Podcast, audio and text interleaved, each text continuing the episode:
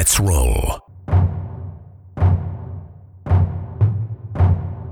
This is Countercharge, your podcast for ranks, flanks, and kings of war.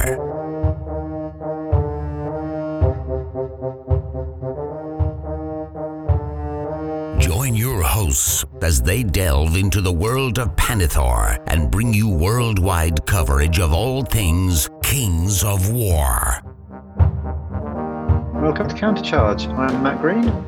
I'm Kyle Timberlake. And I am Jeremy Duvall. Welcome. We're back again for another episode of Firefight coverage. We'll be bringing in Tyler from Aerial Deployment in the second round, mind you. No, uh, no uh, aerial deployment in round number one.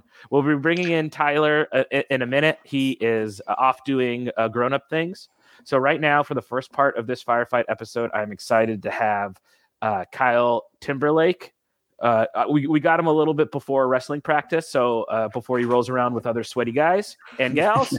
uh, Kyle, how are you doing today? Doing good. Awesome. And then we have, uh, as you heard from the top of the episode, Matt Green, uh, f- fresh from across the sea, a member of the R C. How are you doing, Matt? I'm doing good, thanks. Awesome. So this episode, we're going to cover a little Adepticon firefight action. We'll talk a little bit U K competitive firefight. We're going to be going over, if you haven't seen, make sure to check out and join Firefight Fanatics on Facebook. They've been putting together some really, really interesting numbers from the Firefight U K scene, looking at faction win rates, looking at player rankings, uh, lots of really interesting data that we're going to talk a little bit about as we sort of look at going into the first update, which if you've been listening to our Adepticon coverage, uh, they talked a little bit about it at Adepticon about coming sort of later in the year. We're going to be getting a, a sci-fi book with some updates to firefight balance, you know, all I think uh, Clash of Kings, but for firefight. So in kind of sort of going into that, we're going to take a little bit competitive breakdown, sort of see how the different factions are doing. We'll do a little musing on what we think the good factions are and uh, maybe what we anticipate or might see coming towards the end of the year. So really excited to have you guys on. And then the second part of the episode is I will be circling back with Tyler to talk our more uh, Adepticon, more stuff, what he's up to. And then we'll also be discussing this year at the Kings of War U S Masters that's being held in Omaha. Tyler and I are going to be running a firefight event that Friday. We don't quite know for sure yet if we're going to do a, a giant demo or if it's going to be a small tournament. We're still working out the details.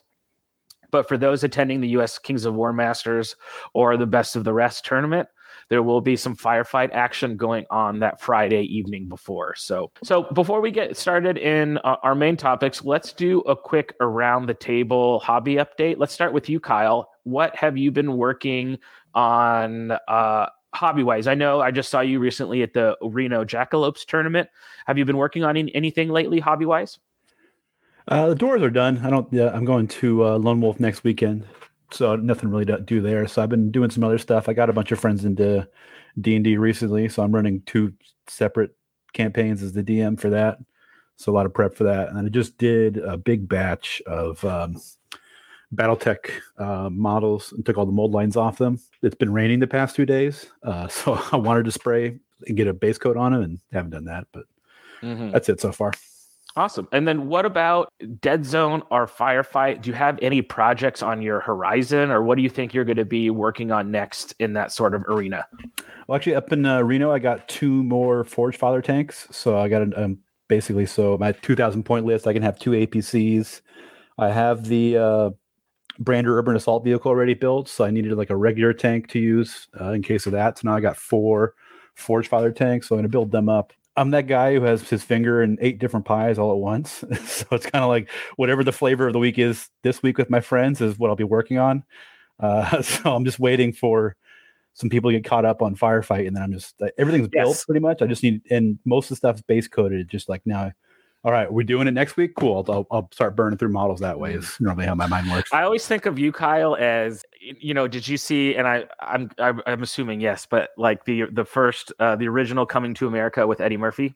Yeah. I love that movie. Where it's like when they get to, uh, Queens, all their luggage gets stolen, and the, there's the one guy. He open. He's like, "Hey, do you guys need some toothbrush, hair dryer?" And he's got all this stuff in like his robe.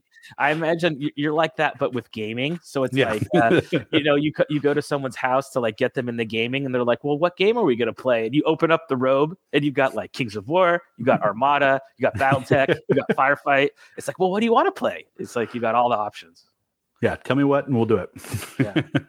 I love that, you know, and I think that's something that is is is something that gets lost sometimes in that we all love our game systems. And I always say that like Kings of War is my main squeeze and Firefight's my hot mistress. But it doesn't mean that there aren't like lots of cool games out there. This really is like a golden era to be into miniature wargaming. So it's yeah. really a great it's really a great time. Um, what about you, Matt? What are you working on hobby wise? You got you got anything on the paint table? Mostly Maison Labs at the moment. Been painting loads and loads of red jumpsuits onto various little G C S people. They're awesome. Quite fun to paint. And some scenery. I've been putting together like the Dead Zone scenery, the um, train crate scenery, but making it into buildings that really suit um, Firefight, putting them on bases, keeping the height reasonably low. Just trying to put all the little gribbly bits on, cutting the doors out and insetting them so they look a little bit more three D and putting posters all over them. And so then I spent this weekend clearing out the shed so that I can get the three D printer when the English weather decides to actually warm up again so I can start using it. I can get the printer running and then I can start printing out bits as well to put even more detail onto my buildings. And do you, is it a, uh, our, uh, is it like an M D F printer that you like, or is it a resin printer, or what kind of printer are you using? It's a resin printer. I used it a bit last year, printed out things like trophies for tournaments and stuff like that. Um, but now it looks like Mantic are going to start doing some sort of subscription thing that they've teased a bit about. Um, yeah. It looks like that could be a good time to, to get the three D printer working. But I'd say my shed, if you want to get a printer to twenty degrees um, Celsius to get it working well, my shed is not that warm at the moment. It's freezing. And you get like a day where you think, oh, the weather's great. And you go outside and you mow the lawn and you think, oh, you know, we're up to eighteen degrees. And then two days later, it's hailing and you're thinking, what the hell has happened? We're not quite there yet. Give it, yeah. give it a couple of weeks. You know, Kyle and I are from California, so usually we don't have to like, I, and especially like I'm in Northern California where the majority of the time it's seventy-five degrees, which I, I'm not a good converter. So I don't know what that would be in uh, your fancy, fancy talk temperature. But, I think it's like between twenty-five and thirty degrees Celsius. Okay, yeah. So that's pretty much the weather all year round almost for us, or for me, is is around that. So it's, I always hear people like, I can't prime for three months of the year because it's snowing out and I'm in my flip-flops, my shorts and flip-flops. But that's why it's so expensive to live here. So I, I do pay for that privilege. And so according to Google, I need sixty-eight degrees Fahrenheit. That's what I'm aiming for to get my shed up to. Oh, okay. Yeah, okay. And yeah. Um, it's like a cool winter's day here. It's like forty-six degrees Fahrenheit at the moment in my garden. So oh, so it's chilly. Not, not yeah. warm enough. yeah, not warm enough. Warm enough that the wife thinks it's time to turn the heating off, but cold enough that I don't agree. That's the basic principle. And you mentioned red. So are you going for your Maison Labs, that sort of cool black and red color scheme? I've gone for a kind of dark grey and red. Okay. I just found it easy to paint. I think red, black's really hard to highlight, so... Dark grey and, and red just kind of seemed to work. And I like painting red. It's quite an easy colour. Yeah. After doing my enforcers in yellow and getting halfway through it thinking, why why did I choose yellow? This is just a stupid colour. Why did I do that? So uh, mm-hmm. grey and red's my my easy mode. Nice, nice. That's cool. I just, I just think that's such a the the red and black or red and dark grey. It's like such a classic colours that go really well together. And then you got the security guide. Security guard chaps, which I painted in um, red jackets because I figured Star Trek mode you need kind of a red shirt person that's just there to die. So uh, that's what they're in there for. Yeah, it's like let's get him on the away team, you know. So let's like let's get him out there so he can take the shots. Well, I've been working on a bunch of stuff. I got my female uh, head swaps in for my uh, maybe it's Maybelline G C P S beauty influencer army. So I got all my cool beret and eye patch and tough-looking female heads sent in from Statuesque Miniatures. So I'm going to get ready to start uh, looking at what I want to be in my G C P S faction. I did like a big hobby room or hobby uh, organizing where I went and I got like a bunch of totes from Target and my label maker. And now I have sort of like everything organized into maybe, maybe like three foot by one foot or two and a half foot by two foot by six or eight inch deep totes. So now it's like all my Empire of Dust is what is in one box. All my Forge Father stuff is in one box. So they're almost like divided like into project boxes. So I did a bunch of that, which was sort of helping me like get organized for what the future projects are going to be. So I do have some tanks. So I'm, for firefight wise, I'm I'm either thinking of fleshing out the Forge Fathers, uh, getting a little bit more into them, or depending on how excited I am, I might just go straight to the G C P S. But I had a buddy of mine come over last weekend and actually got to play a firefight game in person, which was just like amazing. I don't get a lot of gaming in person. It's just where I'm located. There's not a lot of Mantic gamers or into Kings of War or, or Dead Zone or Firefight, but I got one of my long, long time buddies uh, to come play who, who's played Kings of War. And again, it was by fifteen, twenty minutes into the game, we were playing the game, right? And he'd never played Firefight, but having played Kings of War, he was like, oh, okay, so I get I get the idea of abstract terrain. Okay, this makes sense to me. So I found that it was really easy to get him up and running and playing in the game. And he played uh, Enforcers, and I played my Forge Fathers. And he had a list. He had some sniper teams. He had some peacekeepers, which, man, those peacekeepers are really tough, especially when you get the order off to give them the extra resilient, because he had a peacekeeper commander. And he sort of just marched those guys up the middle of the table. And then he had some bikers. So he had a, a pretty nice, like, all-balanced speed list. Uh, and it was good. It was one of those situations where he crushed me, and I was happy that he crushed me, because by the end he's like, "Oh man, this game is so fun!" You know, when you're when you're when he's just destroy, destroying my five models and my Forge Father army at a thousand points. You, you know, see, you see your friend light up, and you're like, "I got another one. Yes, someone like, to play with. Good." It's like let the Wookiee win. You know yeah. what I mean? He's like, "I'm just like crush me." I mean, I'm like, "I'm right here. Kill me. I'm right do here. It. Do it. Kill me. Do it, do it now." You know. And then he's like, "Okay, so what's this companion? I got to go home and I got to make lists." And I'm just like sitting there stroking my my cat like a James Bond villain, going like, you know, excellent. Uh, so I'm hoping to get him into it, and then maybe get some of uh, the other friends who got frustrated with other sci-fi games being too complex or not making sense or or o- feeling old-fashioned. Or the really the alternating activation is just so key in making you feel like if I don't go first, you're not going to shoot off half my army, or I don't have to be so paranoid about deploying everything in cover at the beginning of the game, because if I don't go first, you'll shoot off half my army. So there were some elements of just the nature of the game that, that he really liked. So pretty excited about that. Uh, and I've also been working on, I'm going to Lone Wolf as well, along with Kyle. And then Brenton is also going to be going to Lone Wolf here next weekend. And it is our last game in our, or sorry, it is the last out of region tournament that you can use for a Masters swap-in event. And we have a lot of players sort of fighting for that seven, eight, nine spot. So it's going to be really interesting to see who. And then obviously there's certain times where not all eight of your top people can qualify. So we'll look at that once the season's finished and figure out who our top eight players will be for the West Rest region. But again, Kyle, it's another year of super competitive Kings of War in the West. And it's no longer like you, Rashad, Britton, and myself, and like Scott and Mike. It's like the only people like wanting to travel for Kings of War. So another good season, I think. Yeah. Yep. Our region's growing uh, every year. Yeah. So I've been working on my Empire of Dust, which is my all-Mantic Kings of War army, making some progress there. I finished my monolith. I am now doing the test model for my Enslaved Guardians, along with working on with on my skeleton horde of skeleton warriors.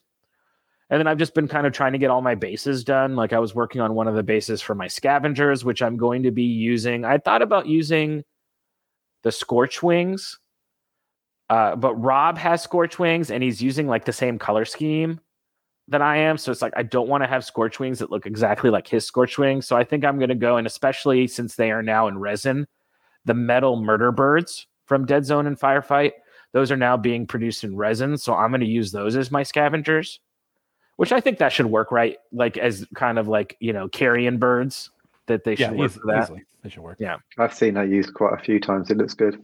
Yeah, so that's what I'm going to do. So I've been working on some bases for those.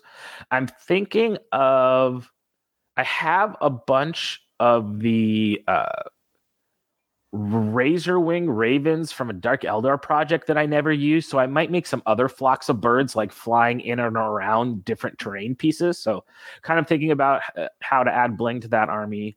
So that's basically where I'm at. I'm going to be looking at getting into my G C P S army.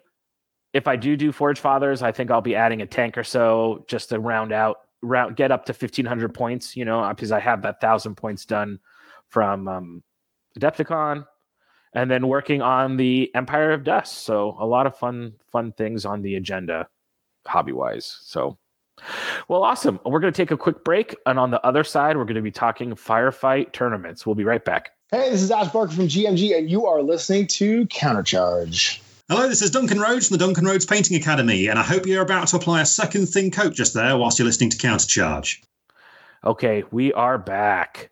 So we've talked a little bit about, about it on the Adepticon coverage, but recently, last couple of weeks, we had the Adepticon Firefight Tournament, which was went fantastic. Uh, I believe we had around eighteen players, so like a really solid, probably one of the bigger firefight events in the U S. I took my Forge Fathers, had some great games. Uh, I'll touch briefly on sort of my games and kind of give you give you guys my sense, and maybe you you know you can let me know what you think. But so we were playing a thousand points on a four by four table, and a thousand points felt okay, but I still think I like I missed not having the six by four. Table. What what do we guys think about that option of being able to play on a four by four or six by four? Maybe Matt, you go first. Have you guys been using six by fours for all your events in the U K? We've been using four by fours. Oh, you've been using mostly. four by fours. Interesting. But not because it's good. No, not okay. Because I don't think it's good. Is you know, spoiler no. spoiler alert, alert is I don't think it's great. No, the, the the game works a lot better on a six by four. A five by four, but a six by four is really good. The reason we've used four by fours is because the shop we've held them in just has limited space. Um, it's, you know, it's not TARDIS, um, and the four by fours meant we could fit more players in. But the next one that I'll do is probably going to be six by fours held at the school where I work because I've got the space to do it. So yeah, definitely, if you can do six by fours, I, I, I think it's the best way to do it. And what do you think, Kyle, on that four by four versus six by four? I've honestly never played four by four. I've only ever done six by four. I've only ever played fifteen hundred points, besides the one thousand-point games we did before uh, you went to to Adepticon. So I just I don't have a reference point. I just like I, I, as a former forty K player from many years ago, and a King's War player, and just other games, six by four is like such an industry standard. Um, I'm just I'm just used to it, I guess. Yeah. No, I'm up the same way. And what I found in I think at a thousand points and a four by four, I think you saw some of the rough edges of the game, as in not so maybe a little bit related to the rules, but maybe more so related to balance. Or I think some of those elements that I know are being worked on, refined, fine tuned, they were a little bit more evident, I think, at those sort of skewed down points and skewed down table size. Uh, it, it, it did make sense, as in for the first tournament, it very much was a, a thousand points. So it was a smaller size event. We had really good round times. I think we had like an hour per person. So it was like two hour games, two hour rounds somewhere around there, which at a thousand points, I think is, that is w- more than enough time uh, to finish, but it was good to have that extra time because people were having to look in rule books or uh, look at the, you know, look at because it's just everyone's new to the game, so I felt like it was a, it was a fair amount of time to have, but definitely I think we could have played fifteen hundred points at that same time level. Uh, Matt, what time time wise? How have you guys been running your rounds? How much time have you been giving players? Uh, about two hours. About two hours, um, yeah. And it. We've had some players that finished really early because they've played a fair bit of firefight. And then we had some people that kind of overran and, and played into their lunch breaks, because at this point of the, when we do a Kings of War tournament, you're going to have an awful lot of very experienced players, and you kind of drip feeding new players in one or two at a time. These firefight tournaments, there's people that have only literally only played our tournaments in some cases, or they've played few, you know, much fewer games. So you, we've had to cut them a bit more, a bit more slack. And I think that's good in sort of the, the entry space of competitive play with Firefight, is you do have a lot of players. So I think right now, if you're thinking about running a Firefight event and you have the option, I would probably always err on the side of giving more time than you think you need than giving less time, just because it is, it's not just like one new player playing with in a tournament with an event with a lot of players who can help guide them and move them along and all that stuff. There's a lot of players at this Firefight event. Like, uh, Felix jokingly said on the show, he had more armies of Firefight than games played, you know, and, and, and there was a few players probably in that same, same arena uh, who had had like, literally, like Kyle said, the week, the Friday night before Riddle of Steel was the first time I played Firefight on the tabletop. And that was like the week before Adepticon, or two weeks before Adepticon. So I think having that time was, was good.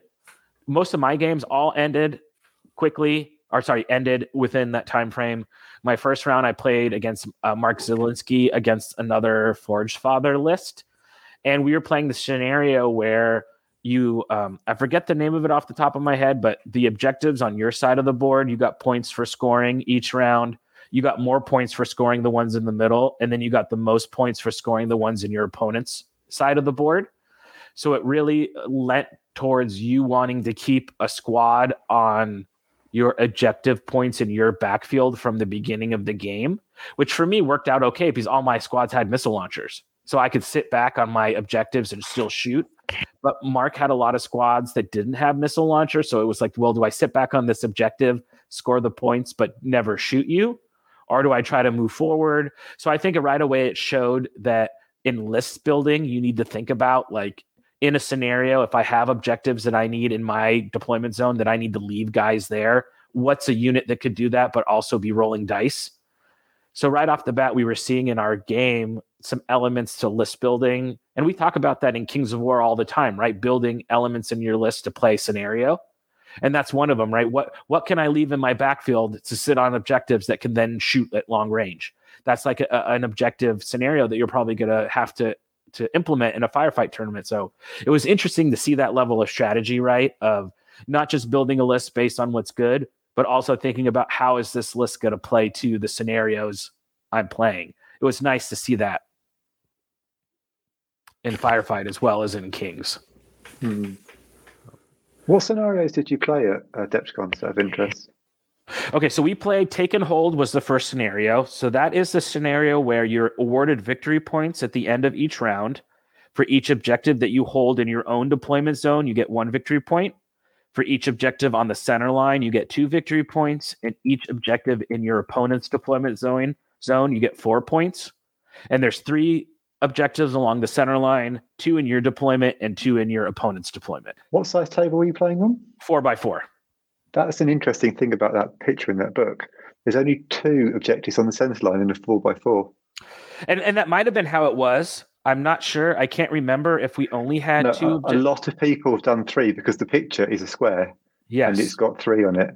So and we, you look at it and you assume yeah. that's a four foot table, three objectives. I was just interested because that was a mistake. I was, we we we'd started the first round of our tournament when one of the players kind of shouted out, hang on a minute, there's only supposed to be two. And literally across the entire room, we'd all made the same mistake and nobody had noticed. And that, and we could have too. I can't remember. I can't remember what we did, to be honest. It's now been a couple of weeks since Adepticon. So we mm. might have had three in the middle. I'm not sure. Um, mm. But our game pretty much, like I set up two of my Steel Warrior squads on my objectives in the backfield, the both squads with two missile launchers, and they just didn't move for the whole game.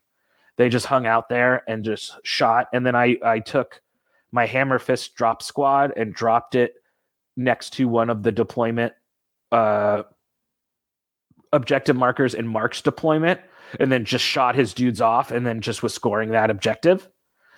So thank you. That was one thing I, I learned, or that we figured out when Kyle and I were playing my list at Riddle of Steel. We were trying, we were we were doing things, trying things out. And that's when he made the suggestion to add in the Hammer Fist Drop Squad, because originally I didn't have it in the list. And it is my moneymaker squad, man. And now that the beta is showing them going up to Armor seven, which is amazing because they are wearing Forge Guard armor, so it should be Armor seven. It makes them a little bit more survivable. And I just love that unit, man. You drop them, they turn on their mining lasers, and they just melt melt whatever they're... I, I guess if they had advanced training, chef's kiss. That's the only thing I miss with them, is not being able to give them an order. Yeah, I mean, like, they're already pretty damn good. Give them yes. advanced training. Like, what? I, yeah. Do you need everything? No, that's why I, I said... The forty-fire like, player, who's my favorite unit, is the, is the drop suits. Yes. I just want to, like, a, a part of it is I want to take a lot of them if I if I ever want to, make a cool themey list. I don't want to be that guy who's like, I took a lot of this. You ready to have a bad time? Exactly. Like, I think they're very good, and the armor, I think, puts them now, they're at, a, like, a solid... like on the on the plus side of the bell curve as being really good. So yeah. Again, they don't need advanced training. I'm just saying I wouldn't say no. It's like, I would don't threaten me with a good time. You know, if you if, if you wanted to give them advanced training, they were like really my one of my standout units. Like throughout the whole tournament, they could that you can drop down, they can score objectives, you can drop them as a killing thing. As in my uh, second round, so my first round, I was able to, to beat Mark in our second round. If you haven't watched it, I play Tyler, and he put it on. We filmed it for Dreadpath Zone YouTube channel. So make sure you check out that video. If you haven't, you want to see our second game. In our second game, I just dropped him in the middle of the board to try to kill his second mutant rat fiend, because I'd killed the first one in shooting. And then I was like, well, I'm going to try to take out both these bad boys, because you do not want a mutant rat fiend to charge you in assault. I've learned. Yeah. And they dropped down, and they like couldn't quite kill the mutant rat fiend. I he I left it with one loon, wound left, so that he the mutant rat fiend just looked at them and was like, "Oh!" and just went over there and just evaporated. They were dead. But um, there's just such a good squad. Like really a a, a a tool that you can use for a lot of different situations. So that game against Tyler, my second game in Adepticon, very much your classic. I often think about them. The games that I love are the ones that you can imagine in your mind as like a mind movie. And essentially it was what you would think. Him running up with his Veerman, popping smoke, dodging in and out of terrain. And, and my Forge Fathers were just shooting, just like shoot, shoot, shoot, shoot, shoot. Can I shoot enough of him that by the end of the game, they're dead? So for this, the scenario that we were playing in round two, we were playing uh, Secure the Sector, which for those non-firefight players, Secure the Sector is sort of similar to Control, where you have the uh, board divided into grids. Uh, so for, for us playing on a four by four, we had four squares of twenty-four by twenty-four. And essentially, at the end of the game, the unit that has the most unit strength in each square controls that square. So my goal was, Tyler's going to rush me. I need to try to shoot off as much as possible, and then at the end of the game, have myself positioned to sprint into the different board squares. So we had a really great game. I, I think Tyler will, we, we, we did one thing. Tyler made maybe a small mistake. And then another thing we, we did kind of like a ruling that was, we asked the T O and we ended up doing it wrong. And how we did it wrong was definitely in my favor. So I sort of just I I I, I cheesed out Tyler a little bit at the end, but we had no idea. And I guess Nick posted something showing us where in the rule book it was. But uh, we had a thing where he charged with his the guy who has the nightmare bodyguards. I want to say one of the one of the characters who com, close combat characters, brood. I, I don't know what it's called, but um, pack leader. Pack leader, yes. And the pack leader is defense, or sorry, is armor five, but the nightmares have higher armor. So we were unsure when we were shoot when I was shooting at that unit, which armor value would I use? Do I use the character's armor value, or do I use the armor value of the thing in the unit that has the highest armor? And I guess in the rule book, it does say in a unit with different armor values, you use the highest one. Yeah. Mm-hmm. But we couldn't find that in the rule book in the time. We were like looking and, and we just couldn't find it. So we ended up going with using like the lowest armor. I, we may have even rolled the dice and just picked one or whatever. But that meant when his pack leader and Nightmares charged my command unit of Forge Guard, they controlled fire, and I got really lucky and rolled all these fives for damage and like killed a bunch of them as they were running in, which they wouldn't have. They shouldn't have died. So would that have made a difference in the game? Probably yes. Uh, maybe maybe it's it ends up being a draw at that point and not a victory to me. But, you know, again, we were just we were looking in the rule book and couldn't find it. So we just kind of went with with what the T O told us to do. But a really great game. Very close, man. Those Veermen, when they get into close combat, whew, they just shred. Uh, yep. Really shreddy. Uh, he had one where it was like I'd killed everyone except for like the commander, which was his. If you follow his channel, he was using the Mac the Knife model, which is sort of a famous character in all his Dead Zone, and his Mac the Knife model and like the uh, the drone or whatever that was in that squad came in and killed killed a squad with two missile launchers. So it was like we were just in our head joking with like the double knifed Mac the Knife just going in and like murking out like the Forge Father missile launcher guys. But super great game. So round three, I went into, uh, which was sort of the hubbub of the tournament. And when, when we were talking a lot of balance and, and, and thoughts around lists, and was Travis Tim brought his double Marauder uh, Hulk, uh, just su- or, or double Skyscraper Marauder Hulk list that was just so nasty. In our game, really, there was like nowhere that I could deploy on the four by four, because since he won the roll, he was withholding both his Marauder units. There was nowhere on the table that I could deploy that he couldn't, with a scout move, charge me on the first turn with both those units. Because wherever I would deploy, he would just, de- he, he was holding back. He would just deploy those guys. So on that four by four table, that's something I definitely noticed. I learned really quickly that Marauders are ama- or that Skyscrapers are amazing. And I felt, on a four by four, there wasn't a lot of, I, I just was one of those moments where I didn't feel like I had a lot of agency as far as how do I combat them. You know, there's certain things in the game which are good, but you're like, I have a strategy to deal with them. Those Skyscrapers, I had no strategy. They just came in. Each of them killed a unit on their first turn. So right off the bat, I'm down two, two units. Um, But I know that that's that's something that's sort of like, if you listen and people realize that maybe first turn charging or stuff like that's maybe is a little too good. So, you know, not to share anything that we can't share, but I wouldn't su- be surprised. Or, is stuff like that on your guys' radar, Matt, during this sort of test cycle? We listened to all of the things that are being mentioned online, and okay. and certain things get mentioned a lot. Yes. Uh, Okay, good. Well, so, and that's how I feel is like, you know, um, I don't mind armies having good things, because it should. That's the whole f- fun of wargaming, right? We want to bring our armies and our units that do good. And I'm not against even units that are auto-include, because they're really good. That's the whole fun of the game. You just want to feel like you you you have something to do, as opposed to, oh, mm. you go first. You charge two of my units. I only have four because I'm playing a thousand points of Forge Fathers, and now those two units are dead. Um, you want to feel like you're both playing, not exactly. one of you is a, a, a spectator. So that game was over uh, in round three. So that was one of those uh, uh, matches that I was able to really go and look at everyone else's nicely painted firefight R Vs, because my round three game was literally over in like thirty-five minutes, I think. What mission was it?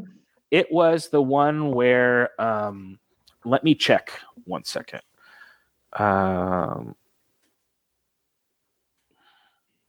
It was uh, Stop the Signal, where you had D, D4 plus one single emitters, which are objective markers that are placed on the table outside of the deployment zones. You take place placing the single emitters uh, in your opponent's half of the board, no closer than six inches from another emitter. So basically, you're placing these on your opponent's half of the board, and then you just get victory points for controlling them. So... Um, Yeah, you know, he just got on the objectives, but it's just like I had, like I said, I was tabled by turn three. All my stuff was just dead. I, I tried to get some damage in on those Skyscrapers, but at the du- with Resilient and the fact that they have two damage, I just couldn't. I couldn't they have two health. I just couldn't get the damn. And obviously, too, Travis is an amazing player. So he's playing on objectives. He's doing all the all the right things, all the right things you do. And I tried to block as much. Like I was I was deploying behind Iron Ancestors and trying to hide stuff. And but it just, alas, poor Yurik. I knew him, Horatio, as I hold the skull of my dead, my dead Forge fathers. But super fun game. Um, that was definitely seemed to be one of the, the, a couple of the things that came up. That list was really good. And then also Rob played against Tim Lotus, had one of those um, recruit lists where you're uh, doing the blaze away order. No, you're on sixes. Yeah. Mm. You know, and he has these mm. massive units of those recruits all hitting on sixes, uh, which I know, you know, maybe that gets through the grapevine. So again, I'm not worried. This is very much a, a, a first edition, second edition, right? And we're and that's why we're having these events and learning from them and growing and, and, and listening to what people are making, because it's helping guide us, right, to what, what's yeah. this first pass. Um, but super fun event, super fun event. Congrats to Travis. He had the Michael Phelps of Adepticon, where he ended up winning like four or five medals. He and he like was performing in all the different Mantic games. So congrats to him. Very well deserved, well earned. But man, playing in a Firefight tournament, I just had so much fun. I was happy I, I won Best Painted with my Forge Fathers, which was really awesome. That's really what I was trying to do for the Adepticon, not bring a super competitive list, but bring one paint-wise that had a bunch of cool stuff in it. So I was really excited for the um, the Dark Fathers, as I've been calling them, which are the my Dark Angels-inspired Forge Father color scheme. So, but it was just a, a super fun event. People were having a great time. Uh, it, it lent itself to be the competitive, easy to play tournament event that I hoped it would be. You know, even with all those new players, there wasn't a lot of rules questions. What there was was a little bit around deployment, you know, a little bit ar- around the mixed armor values, but there wasn't any sort of crazy, crazy rules questions, I don't think. But yeah, super fun event. Um, now I know. Uh, Matt, you guys recently have released some really great figures, sort of taking a look at your early tournament scene in uh, the U K. So if you haven't seen those, they are on the Firefight Fanatics. But I'll, I'll read us through here this real quickly, and maybe you know you can kind of give us what your initial thoughts. So th- it looks like they've taken a look at all the different factions, looking at how many times is it, is it played in an event, how many games is it winning, how many games is it losing. It's even got some data around uh, attrition, losses, bunch of stuff, uh, really awesome information. So let's just go through. Uh, I'll go through this real quick, and then Matt, let you riff on a little bit. So coming in at number one, we have uh, Astarians with a win rate of sixty-seven percent. Yeah, they played in five events. G C P S coming in at fifty-nine percent win rate, having played in thirteen. Marauders at fifty-four percent with eight events uh, being played in. Or sorry, be, having been played. Is this, for this times played, is that how many events they've been played with, or how many people have played them in events? How many people have played them in events? Okay, got it. Okay, so Asarian's number one, G C P S well, number two. How many? Yeah, so the Maison Labs is two people, myself and David, but the G C P S okay. thirteen is... So it's thirteen individual people have played them. thirteen events, thirteen people at an event. So one person at two events counts twice. And got it. Two people at one event counts okay. twice. That makes sense. So it's how many people have played that army at individual or multiple events. So it's like if I've played G C P S and I've gone to three events, that would count as three. Yeah. Okay. So Astarian's number one, G C P S number two, Marauders number three, Maison Labs coming in at fifty percent win rate at number four, Veerman fifty percent win rate uh, number five. And then we have coming up the bottom three, we have Plague at thirty-eight percent, having been played thirteen times. Enforcers thirty-eight percent, seven times played, and then Forge. My Forge Fathers coming in, coming in, saving the best for last at thirty-three percent, having been played eight times. So let's start with you, Matt, and then we'll go to you, Kyle. What's your sort of first takeaway in looking at these rankings? Does it make sense to you? Does anything pop out, or what do you think? I think there's a massive caveat here that this is a quite small sample and it's a limited number of people that are playing these. So there's a lot to do with player skill as well as as factions here. So I'm looking at some of these things and I think, well, Asterians have done well, but they were played at a tournament by Mark, the head of the rules committee, and he's very good. And exactly. G C P S have done yeah. very well. Um, take the um, Maison Labs, for example. They've got a fifty percent win rate. Well, they've been at one tournament. And the person who won played Maison Labs, and the person who came, oh, was I bottom or second to bottom? Second to bottom, me, was also playing Maison Labs. So the fifty percent area that we basically one went straight to the top, one went straight to the bottom, with uh-huh. almost identical lists. So you, you, there's playability kind of kicked totally. In yeah. You know, David was a lot better than me at playing them. But yeah, yeah, it's like Felix. You, you, Felix. Can, you can get a flavour from it, though. Yeah, yeah, exactly. You bring up a good point, right? The very small number size, very small pool, but it's just the, our first sort of look at numbers. So I think it's interesting to take a look at. And how you talk about Maison Labs reminds me, that was like Felix's goal when he brought Maison Labs to Adepticon, was to make Maison Labs Labs great again by losing. Uh, but he won one game, so he failed in his mission. So, so they're they're not bad enough to get buffed because Felix was able to win a game with them. So I'm glad you're you're doing the same thing. You're you know one person did really well, but you got to make sure they don't get nerfed. So you got to come in there and make sure you balance. Know, yeah, make sure they're, they're balanced. Um, but like you said, it's a very small sample size, and also we run into that right where sometimes people will say, "Hey, man, look." This faction keeps winning. The faction is overpowered. But then you're like, well, who's winning with that faction? Well, it's so-and-so. It's like, well, remember when he was winning last year playing another faction? You know, so player skill does matter a lot. But what about you, Kyle? Anything jump out at you in looking at this this sort of how the armies are sort of doing in this limited limited uh, data set? Yeah, like like Matt, you know, Matt said it's it's not a significant enough amount of numbers from a truly random random sample to give you something you can dig your teeth into and go number crunch, trigonometry and stuff too. But I think the the one piece of information here that I do think is something you can base a little bit off of is the average event kills and average event losses, and then the uh, attrition mm. difference between the two, because that is actually a bit more of a truly random sample, I guess you can say, yeah. and, and a bit more average across the board. And like the one real outlier, uh, besides Asterians, who, as Matt mentioned, is played by one person who is on the R C and very good. So it's kind of a, a throw out that whole line, I would say, just because there's not enough variability there. But the yeah. Plague, their win rate is thirty-eight percent.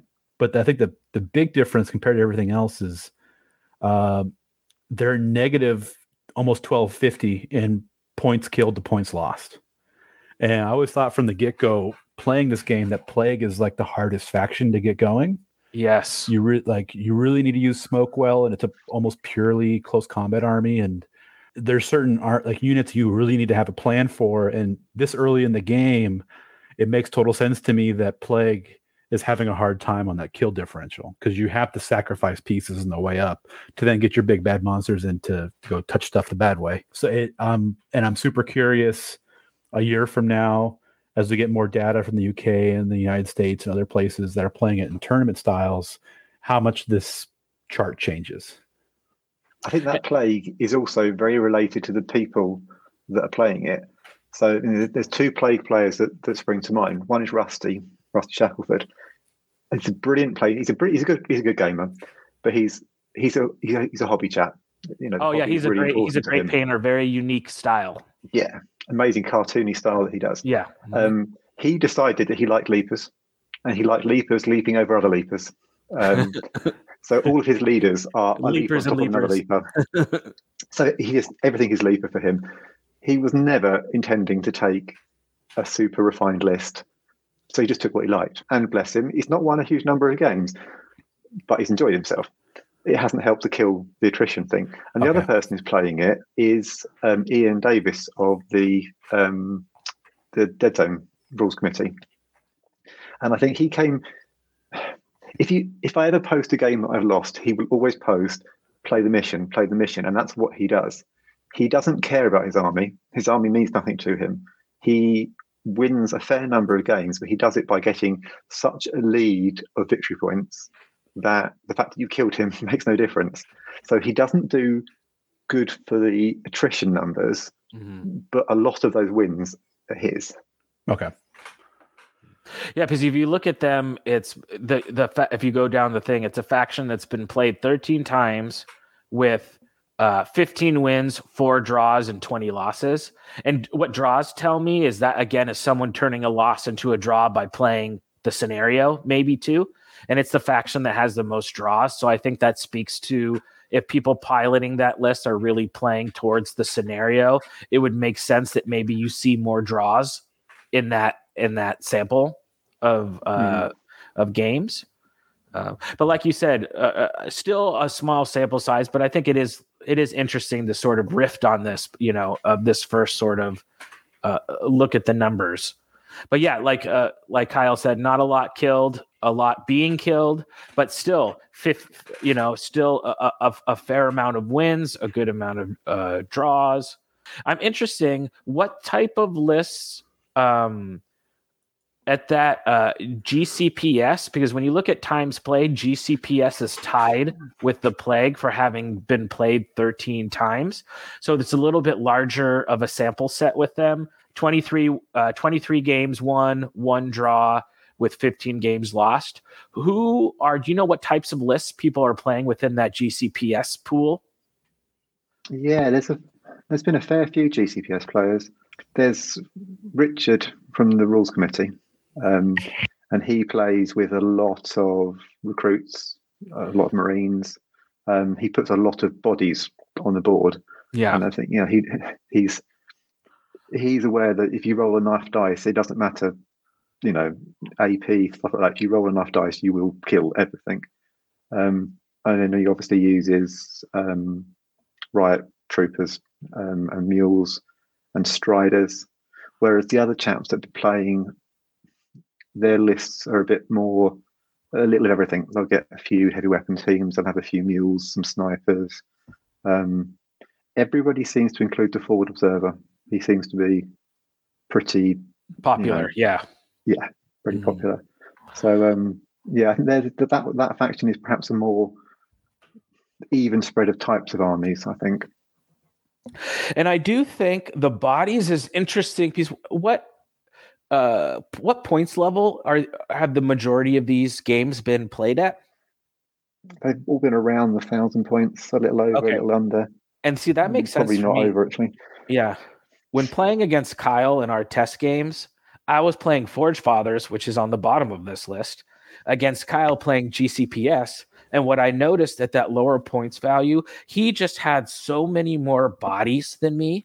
He was able to play to the scenario so much better. And then I just couldn't kill enough. I could not kill enough of his stuff so that by the end of the game, I could play the scenario against him, and he had enough stuff that he could kill my stuff so that it's just mission-wise, it was really difficult to play against. So I don't know. Mm. I mean, do you think at certain points levels, certain factions are just better at that thousand-point level, Matt? What do you think about uh, about balance in the game, but balance in the game at different points levels? I think it's got as much to do with table size as it's got to do with points levels. Yeah. If you can flood a very small area, then, you know, it's going to be hard To, to clear them off. I think you look at the Forge Fathers, you know, they're bottom of that list. Yet of the four tournaments I run, Forge Fathers won one of them. So they've gotcha. won a quarter of my tournaments. Uh-huh. Um, it just so that, and you know, that player took um, quite a few tanks with the the order that used to allow you to to heal the tanks and things like that. And he, he was what that was one of those games where people just couldn't touch him. They could kill everything around it, but those tanks just survive to the end all the time. So I think it's one of the one of the things where sheer weight of dice still struggles when the probabilities are tiny. But against most other people, you know, dice win. Dice, dice are the. So you're saying even, even weight of dice and probability are no match in the face of mighty space dwarves. Hell yes. Yeah. Kyle, Kyle just went from six to midnight. You know, he Take just that, dice gods. I spit on you. But I mean, that is one thing I've noticed too with Forge, with Forge Fathers, and, and I saw it at Adepticon. If I was playing against the list that didn't have a tool to deal with my armor, there was nothing that they could do. They couldn't kill any. They couldn't kill anything that I had. It was just mm-hmm. my stuff is so tough. My shooting is so effective that I could see how in certain matchups that the list does do really well. But against the people who did have tools to deal with my stuff, I had such limited stuff that that they had to deal with that once it was dealt with, I was just like, okay, I don't have much left to do. So when a force by the tank could get to armor nine, um, which means you're halving your dice if you haven't got any A P, yeah, and it's got the heavy armor, suddenly the the probabilities drop through the floor.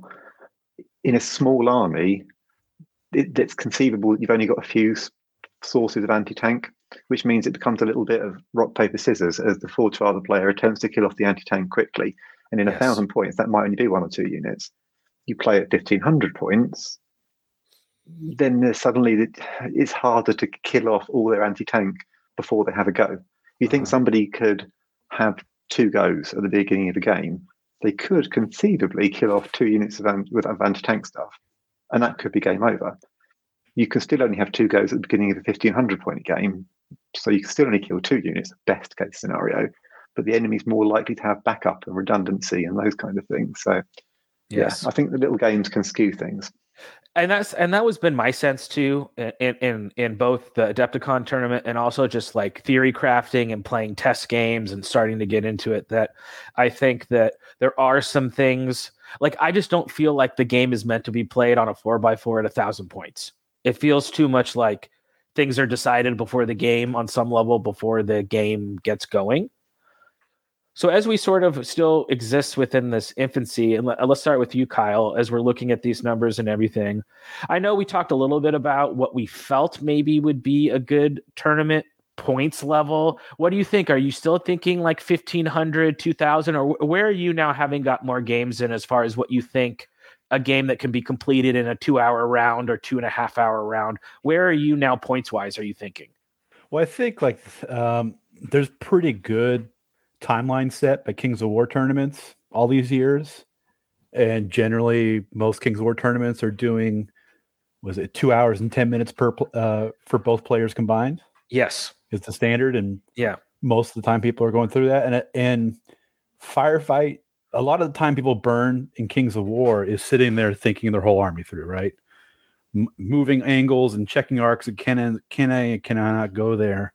Uh, in firefight, you don't have that fiddly part uh to check. So I think you can play a bigger game or even a same size game and easily in that time. And I mean, you could chess clock it, but I don't think firefight really needs a chess clock. Um, so two hours per round for fifteen hundred points seems fine. I think I, I've yet to play a two thousand point game, but I think you can get two thousand point game with competent players and like in a more developed tournament scene.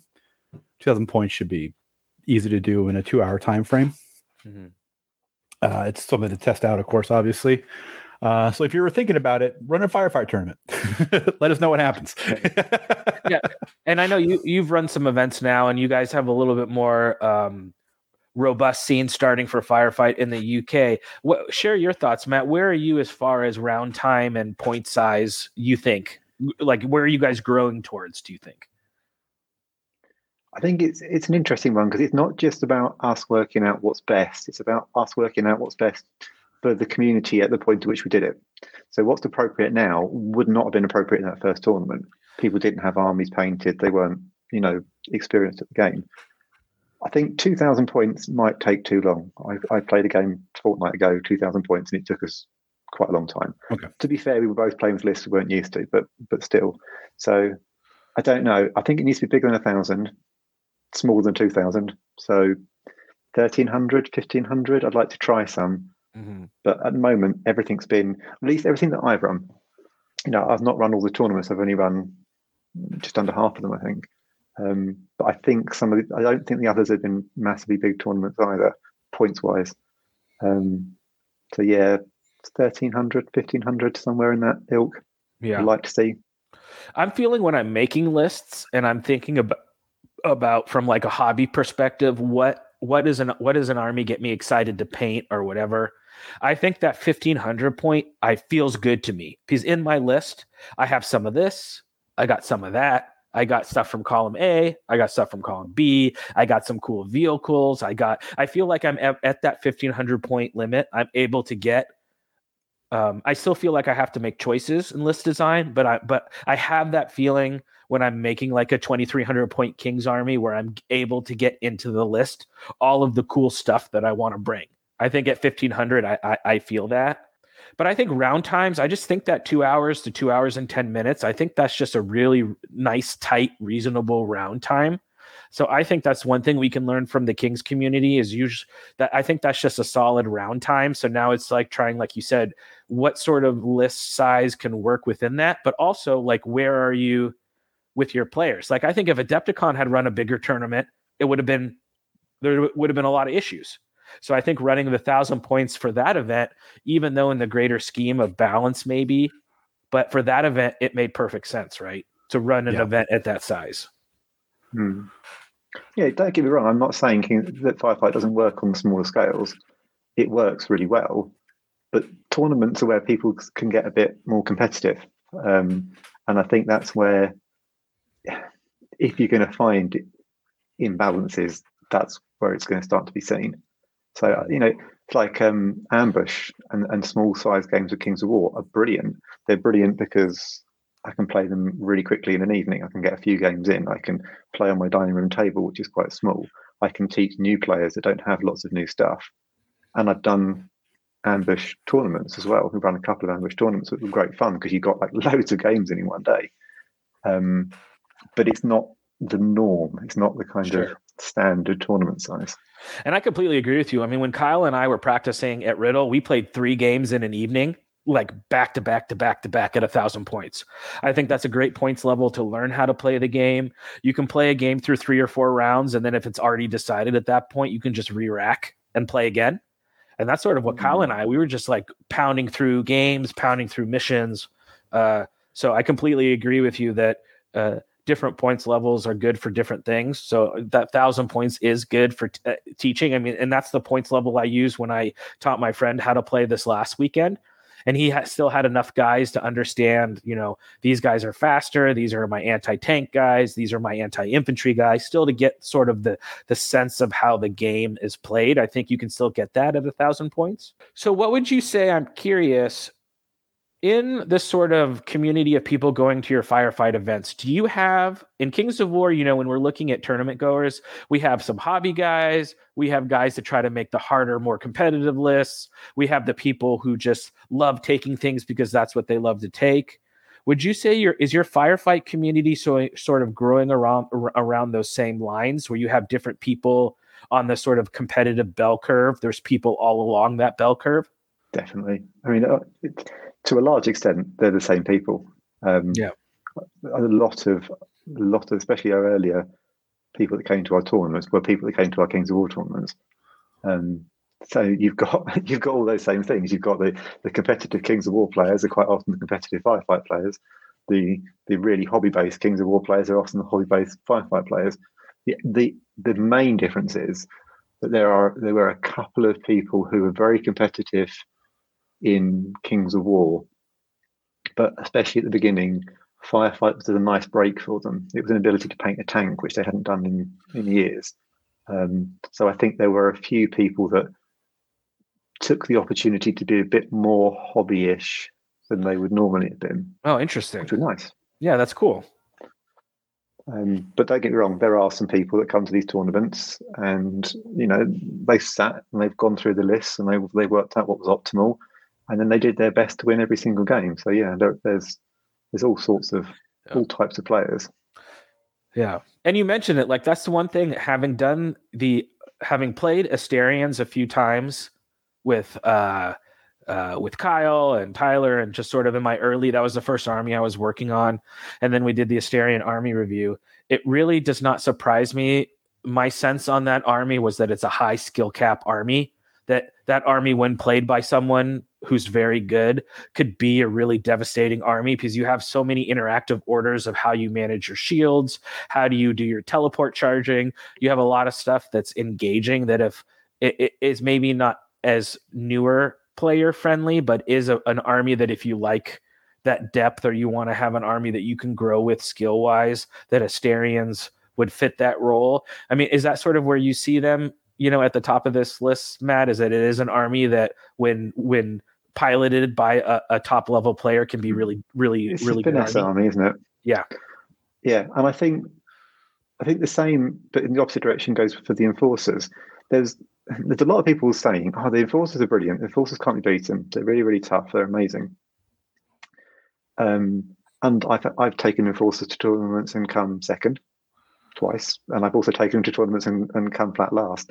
And I've come to the conclusion that what makes the Enforcers look really good to begin with is that they're quite forgiving when you're quite new at the game. So everything does everything reasonably well. The orders allowed you to do lots of things. They were quite fast. You could redeploy quite nicely. You didn't get stuck with, oh, I've got no commander near them. I can't give them an order because they've all got advanced training and stuff. So I think they were quite, and and, and you can get a, a unit almost wiped out, but then you heal it back again with medics. So yeah, they felt like a list that you could make a few mistakes, get away with it, come back. Asterians feel like a list that if you make a mistake, you're going to get punished. Big time. If you yeah. don't make any mistakes, if you manage to get everything in the right place with all your things overlapping and stuff like that, then it can be very, very powerful. But if you take it wrong, you're going to you're going to look at that list and think, well, they're really weak. Well, as I know, as Kyle knows from being his his second favorite snack uh, beyond uh, multiple waffles is uh, Chroma battle tanks. Which I learned real, real quick that if you don't manage your shields correctly, uh, or hide stuff or whatever, Asterion, a lot of your stuff is very fragile. But if you maximize your shields and you know when to replenish them and when to spend orders and you're using all your stuff, that army can be really powerful. So I think it's interesting as we're trying to get new players into this. I think it's good to sort of have an idea. On my army reviews or on our army reviews, we talk a little bit about like elevator pitches. And I think that is something for the Enforcers, which is a good pitch, which is, is a good faction to start off with because it's got a lot of elements that are new player friendly. Whereas maybe Asterians would not be the faction you would want someone to start off with. Mm-hmm. But if someone loves the finesse gameplay style, then here is a faction for you to fit that play style. Enforcers suits the starter set really well. Yeah. Because you can take what comes in that starter set, you can make a list. Um, and you can have quite a lot of fun with it quite quickly. You're not likely to get halfway through the game and think, "Oh God, why did I do that? I can't win now. It's totally lost." Because you can you can come back from it. Yeah, exactly. Same with Marauders. I mean, the Resilient One is so uh, I, I am way below what average should be on re- Resilient rerolls, and I think it's it's a universal thing. So they're both. I think they're both great armies to pick for the starter mm. set because you can pick up the both those armies and do well enough, especially against somebody who's learned the rules with you and not have these huge, like, well, you played that wrong on turn two, get screwed kind of kind of armies. Mm-hmm. Yeah, I think Resilient is really powerful. The more that I play against it, I think it is, the more you can force your opponent to roll dice, you know, especially if you're armored, you know, five, six, or seven, like even the Forge Guard, when you can get people to re-roll stuff against you, it's just, it's, it's a really uh, uh, a powerful to rule to use correctly because things do die so fast in Firefight. If you can hedge against that death in any way you can, you know, it's good. It's quite a good leveler because if something was going to wound you anyway, Resilient has very little impact. You know, if they're, if they're wounding you on twos, because they got so much A P and they got vicious or something, Resilient makes no difference. They're going, they're going to get it again second time. What it kind of negates is some of that huge weight of fire type things where they're rolling a huge number of dice and then the eights sneak through. Well, then you make them re-roll those and they've got to get an eight again or seven again. You know, that that's when it becomes quite quite powerful. Mm-hmm. So, and I think because I'm looking at this thing, oh, lots of shots is doing well. Resilient helps balance that out. It's quite, it's quite nice. Yeah, very interesting.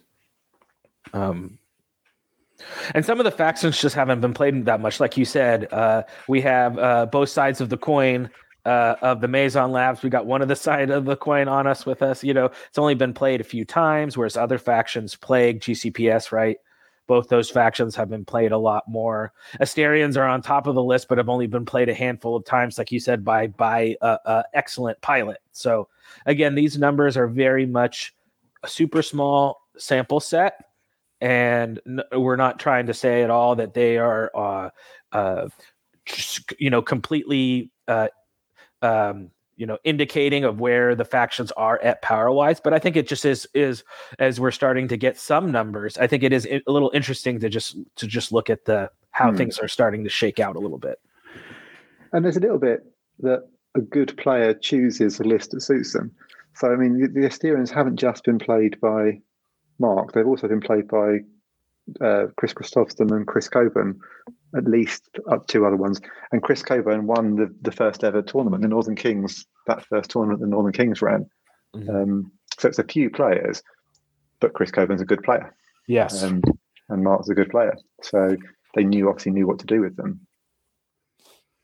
So where do we, where do we think, and I'll go with you first, Kyle, where do we think in looking at this, if you were to give me the the Kyle Timberlake Fight Me Internet power rankings, wh- what do you put as your sort of top three, just all things equal, power uh, ranking for factions? Well, first of all, we all know the Asterians being the top win rate is fake news, spread by elf propagandists to uh-huh. uh, dissuade but, the true overlords of the win percentage, which is Forge Fathers. We, by all the Kalishis, right? The Kalishis, yeah, the Kalishis their and, you know, they, the they use news. Their sexy dancing spear things to, you know, intimidate the council.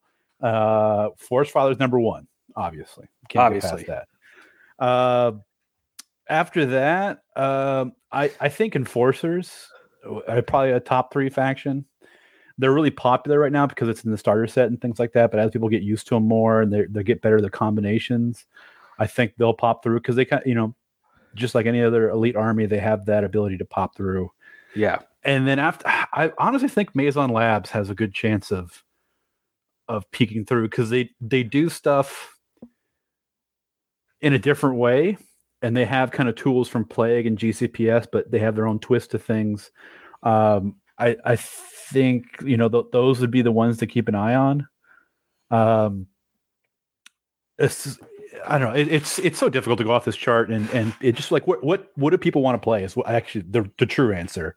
Mm-hmm. The people who really want to play tournaments. So what armies are they going to take? It's probably going to end up that way. You yeah. know, it just it, like going back to I was listening to the uh, Abyssal Dwarf episode for Kings of War. Yeah, and like they were the boogeyman forever, and then recently they're not, and it's and they're kind of like oh because they're not as good. Like I don't think Abyssal Dwarves are a bad faction. I think people were just were playing a lot of Abyssal Dwarves, and then a lot of good players like I'm gonna do something else. And they just switched off them. It wasn't that the army list became bad or it wasn't playable. It's just they went to different factions, and all of a sudden those factions are good now because it's, it's not the necessarily. Good, it's, yeah, it's like what we were talking about, right? It's that that uh, good players make. Uh, armies that are okay, great, and good yeah. armies they make them amazing. So it's a yeah. lot of it is the pilot behind the list. Yeah, I think yeah. So so do do an interview of or do a uh, uh, a Gallup poll of your local best players. What are you playing? Those are the top three, to be honest. These are the, probably the people who are going to be winning events, what are, whatever yeah. they bring. And I think it's true. Like you look at the top ten from the Adepticon Clash of Kings, or you look at the top ten, uh, you know, coming up at Lone Wolf, and it's probably going to be. You're not going to really care about what, what the factions are. You're going to look, you're going to look at the names of the players playing, right? And it's probably going to be the names that you think should be there, no matter what army they're playing, yeah. because those players are playing at a at a high level. Um, what is your sense, Matt? I mean, I think one thing I've noticed, I don't think there's any factions. Uh, I think you could win with with all the factions, but is there anything sort of on your radar right now that you think maybe? If the, if we had like an S plus tier or maybe a handful of factions you think maybe would fit in that sort of upper echelon, do you have an opinion on that at all? I have an opinion. I'm not sure I should really be saying it. I, the thing is, I know what we're working on. I know what we're going to change, gotcha. And I don't want to give away too many. Okay, that's it. Uh, an... I think at the moment, I think it really does come down to some of the players at the moment. I think that's why that list looks the way it is.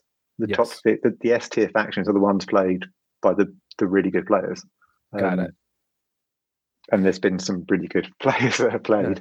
Yeah. Um, people that you know from Kings of War. When you sort of see Nick Williams turn up to a tournament, you know that he's going to do well with the faction that he's chosen. Totally, totally.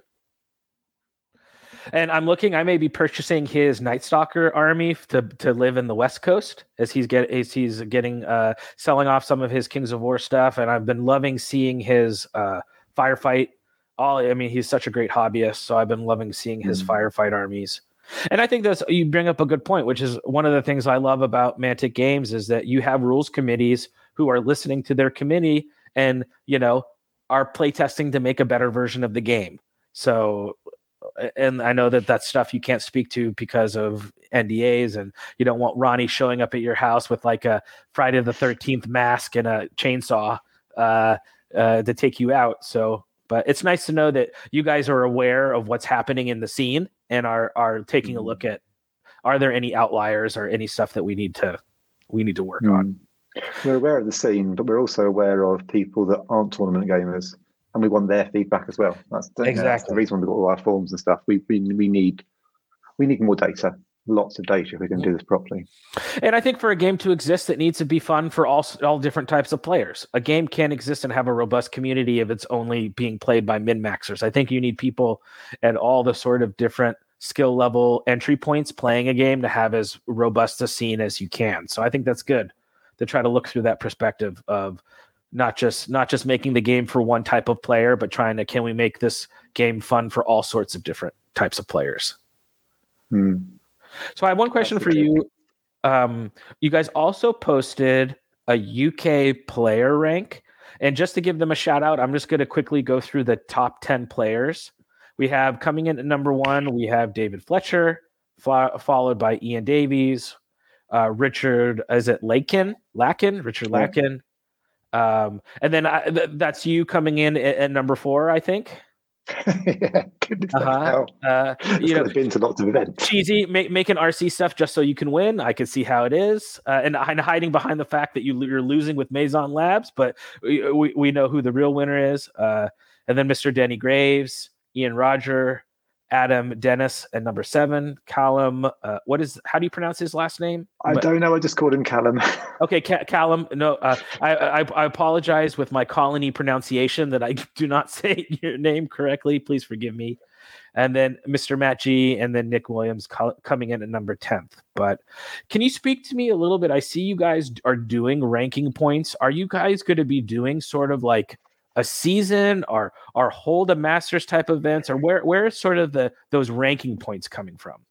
That, that's an interesting one, because it's going into the companion, and some stuff's already gone into the companion, and um, Elliot's put it in there. This was what we did when it wasn't in the Mantic Companion, because you know Elliot's got a huge amount of work he's doing, you know, that, that bloke's sort of juggling so many things, and he's done such a brilliant job with the Mantic Companion. So we did this to try and work out what it looked like. So um, Nick Williams helped me go through and apply a, uh, a rankings formula to all of the players. It's not necessarily exactly the same one that's used in the Companion, and that will become our main one. But the whole point of what he's done is it's filterable. So you can filter it by the U K, and you'll just be able to look at the U K rankings. But once we've got other countries in as well, you could do a world ranking, or you could just filter it by the U S, or you could filter it by Spain, or or wherever people are playing. I mean, at the moment, some of the U K players are going to do well just because they've literally been to more tournaments than anybody else. And yeah. that, that list you went through, you look at the players who are high up there. There's some people that are high up there because they win a lot of games. And there are some people that are high up there, like me, because they've just been to a lot of tournaments. I've been to five tournaments. Um, so, you know, and as you only take the top four for your ranking points, I can basically ignore one of my losses. Yeah. Um, and I can just look at the good tournaments. Um, so how that's going to even out. Now, say how long's the season going to be? That's another tricky one, because you could draw a line after a year, but that would be really soon. And it still feels like the tournaments that are happening now are that first batch, if that makes sense. Um, and there's not enough to cut it into very small seasons. So I don't know whether we'll end up doing two years for the first season, or, or a year and a half or something. Um, I mean, that's that's as much up to, to Elliot, Mantic, and the other T Os to decide. Mm-hmm. And then would the end idea be some sort of like you you, you can win maybe an award or, or or or get invited to a tournament, or is the idea maybe someday down the road to have the rankings points sort of mean something or, or lead players somewhere? Or have you guys thought about that at all? Do you know, I'm not sure at the moment. I wasn't in the, the, the very early Kings of War scene, so I don't know in that first edition what was happening. I came into Kings of War sort of mid, early to mid second edition, and there was already a ranking system. There was masters. There was all of those sorts of things. I don't know how it started. I don't think at the moment there's perhaps enough of us to do. If you took the best twenty players and you put them all in a tournament, you would have nearly all of the players, the regular players who would be going to any any tournament. Yeah. Yeah. yeah. Um, and I suppose at the moment, if you're taking U S players and you're putting them in the rankings as well, then you've got the situation where you literally couldn't be in the same room because there's a, an ocean in the way. Um, yeah. So I don't know where it's going to go. I think we need to do a few more tournaments. It's interesting at the moment to see what people are doing. So, you know, there's been some tournaments that have been very trying to go all in, very optimistic, you know, a big tournament, multiple days and stuff. And then it's been tricky um, because it's hard to tell whether is it it's that tricky question. Do you do the build it and they will come? Do you build up your tournament scene slowly at the speed that the game is improving? Or do you just go, no, we're going to go in and we're going to make stuff that's as big and as brash and as bold as a Kings of War tournament from a scene that's got years behind it and see if it fills? And I don't know which is the right answer. It could be either. So no, you, you, and you asked some great questions, right? Which is some of the answer to those, those questions. I feel like that's what we're figuring out right right now mm. by by running these events, is trying to find what, you know, what what is the sort of beach to land on. You know, we're still answering questions like which what missions make a good tournament mission? How do you do a scoring system? You know, you, you turn up to a Kings of War tournament, and we use our Kings of Hearts system, and a couple others tournaments do. People use the Northern Kings one, Blackjack. You know, there's there's set systems of Bull Shroud, there's set systems out there, and there's quite a few to choose from. Making something work with Firefight's been trickier. You know, most systems will do something where they'll use victory points as a way of breaking ties between players, because you can't just go and win losses and draws. But at the moment, you can have a mission where you can get a lot of victory points and a mission where you can't get many at all. Um, and depending on which game you get your easier game on could, could then affect your outcome. So I think most tournaments, if not all tournaments so far, have only used kills or attrition or some some version of that. And I've done. I've been chatting to to Nick and Elliot about trying to sort uh, a, a scoring system, not not a rules committee thing, not a the rules, because a lot of a lot of what we do when we go to tournaments in Kings of War, we forget isn't actually the official mounting document. You know, I I will set up a, a, a Kings of War tournament and I will use our scoring system, which has nothing to do with Mantic. I will use the Epic Dwarf map pack. Um, there are certain things that are just kind of accepted, and they've developed over the years of this is how a Kings of War tournament is run. And then we need to work out, well, what does the Firefight version of that look like? How much yes. of that is Mantic going to take over? How much is going to be left in the community? What are the T Os going to do? Who's going to be the first person to bring out a score system that works? I know Nick's had some brilliant ideas. Edit's had some good ideas. We'll get there. I just don't quite know where there is yet. Yeah. And that's okay, right? We're very much in this, the infancy of this game, right? And we're learning all these things. Because I did notice that in Adepticon at that take and hold scenario, which is progressive scenario, I think by the end of that game I had like thirty-eight victory points and my opponent had twelve. So if that's hmm. like uh if if the victory point is a tiebreaker, then that means that like in that progressive scenario I had a good matchup. So then the, the, my victory point for tiebreakers got really skewed, you know, hmm. based on that mission. So I think as we sort of figure out how to run events and like what, uh, uh, not only have we talked about point size, map, uh, board size, et cetera, the scenarios and the scoring, that's a whole nother level that we forget sometimes. That's been growing and brewing and percolating in Kings of War now for five years, you know? Mm. Whereas Firefight's so brand new, we just haven't had, you know, it's still, it's still so young in developing that side of, of competitive play.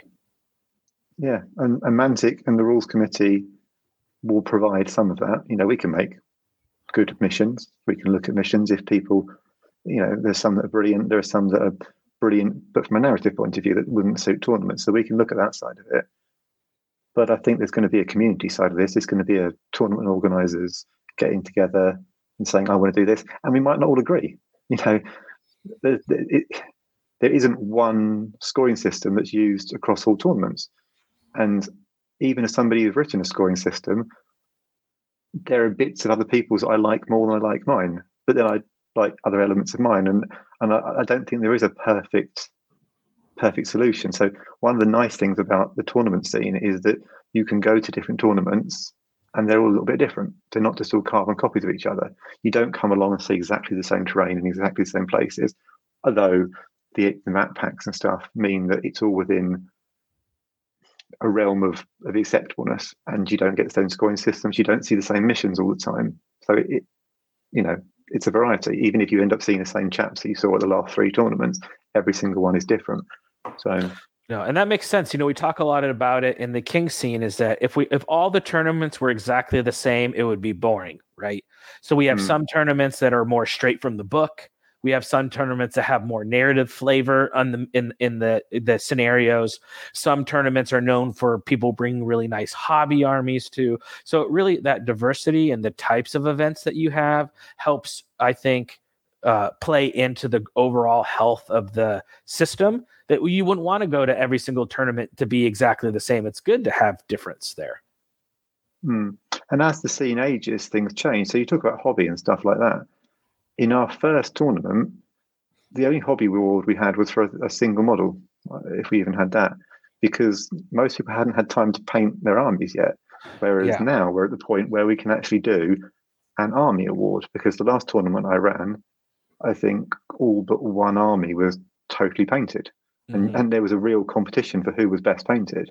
Oh, that's um, awesome. Yeah, we're getting there. Yeah. And there's a lot of full Mantic armies as well, which is really nice to see. Yeah, well, I think starting with that sort of from scratch, like here's here's the game system, we, you know, uh, uh, uh, Mantic itself, and then also I think a lot of us are realizing that we love this game system, and for game systems to work and to have more, models got to be sold. So I think Firefight is beginning from that a little bit less from the miniature agnostic area and more with the the expectation or expect uh, or a hope that people would be buying Mantic models. Is that sort of, maybe speak a little bit to that. Um, you know, I know this the the system the scene is new, right? So it's always good to be more open in the beginning. But is your hope and sort of where you guys are going to to see majority of Mantic models and Mantic armies at your guys' events? I think yeah. I mean, you, you're always going to have the odd thing where people, someone's had a brilliant idea, I'm going to go and use this. This is going to be my amazing conversion. And everyone's going to go, oh, that's brilliant. I've never seen that before. Um, you're going to see some particular clever person who's gone and bought a load of female heads and they're going to put onto some G C P S people. Oh, yes. They're going to make, they're going to make some cool new looking army. So yeah. It's nice to have that little bit of freedom. The, the, the term miniature agnostic was a difficult one when applied to Kings of War, because it, it wasn't a an Osprey game. It was always a game made by a company that made miniatures. There was, was a miniature line. It was kind of more miniature tolerant than miniature yeah. agnostic. And I think, you know, everybody is still tolerant. I don't think anyone's, I don't think anyone's going to turn up to a tournament with a non-Mantic army and be told to sit in the corner and, and shunned.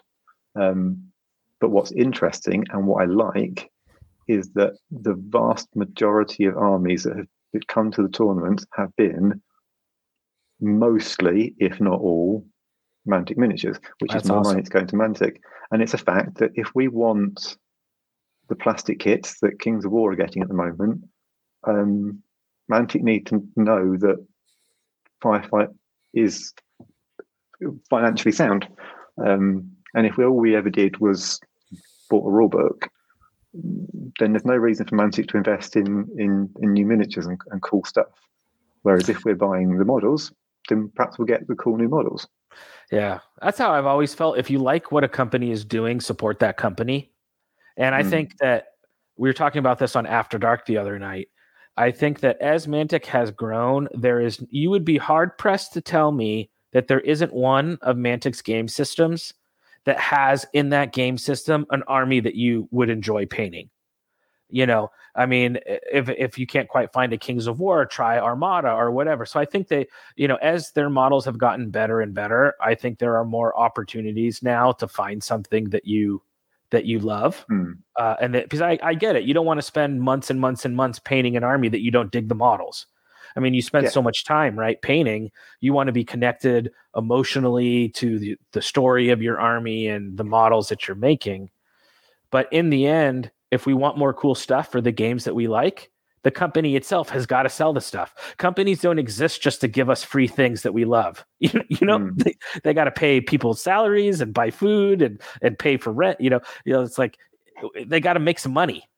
I think so you're right. The balance there is Mantic needs to provide models that we want to buy and we're happy buying, and we don't yes. feel like we're doing it because we have to. And you look at some of those, those new ogres. You know, I've had a desperate urge now to paint slightly Egyptian-looking skeleton people because those models look really cool. Um, so now the models coming out, which are really good. Yeah, I always yeah, felt so. like, you know, back in the day, you would be like, okay, I'm going to pay my Mantic tax and do a full Mantic army because I want to support the company. But I think mm. that has grown now. And, and and I think they tried to listen to the community being like, we want to buy your guys' stuff, but your job as a company in that contract with me as your client or your customer, you got to make models that are good enough that I want to buy. Mm. You know, it's, it's gotta, it's gotta happen both ways. We as customers can't just invest in the company that we love just to help them out. I mean, that we have to also we be wanting to buy the stuff that you're making. And I think Mantic's side of that is like, okay, well, we're going to invest in trying to make better plastics, more in plastic, you know, up our resin game. I mean, the new Twilightkin stuff is looking amazing. If you haven't checked out the Dungeon Origins Kickstarter, there's a bunch of sort of the, the you see a little bit of where the new Twilightkin are going through that Kickstarter.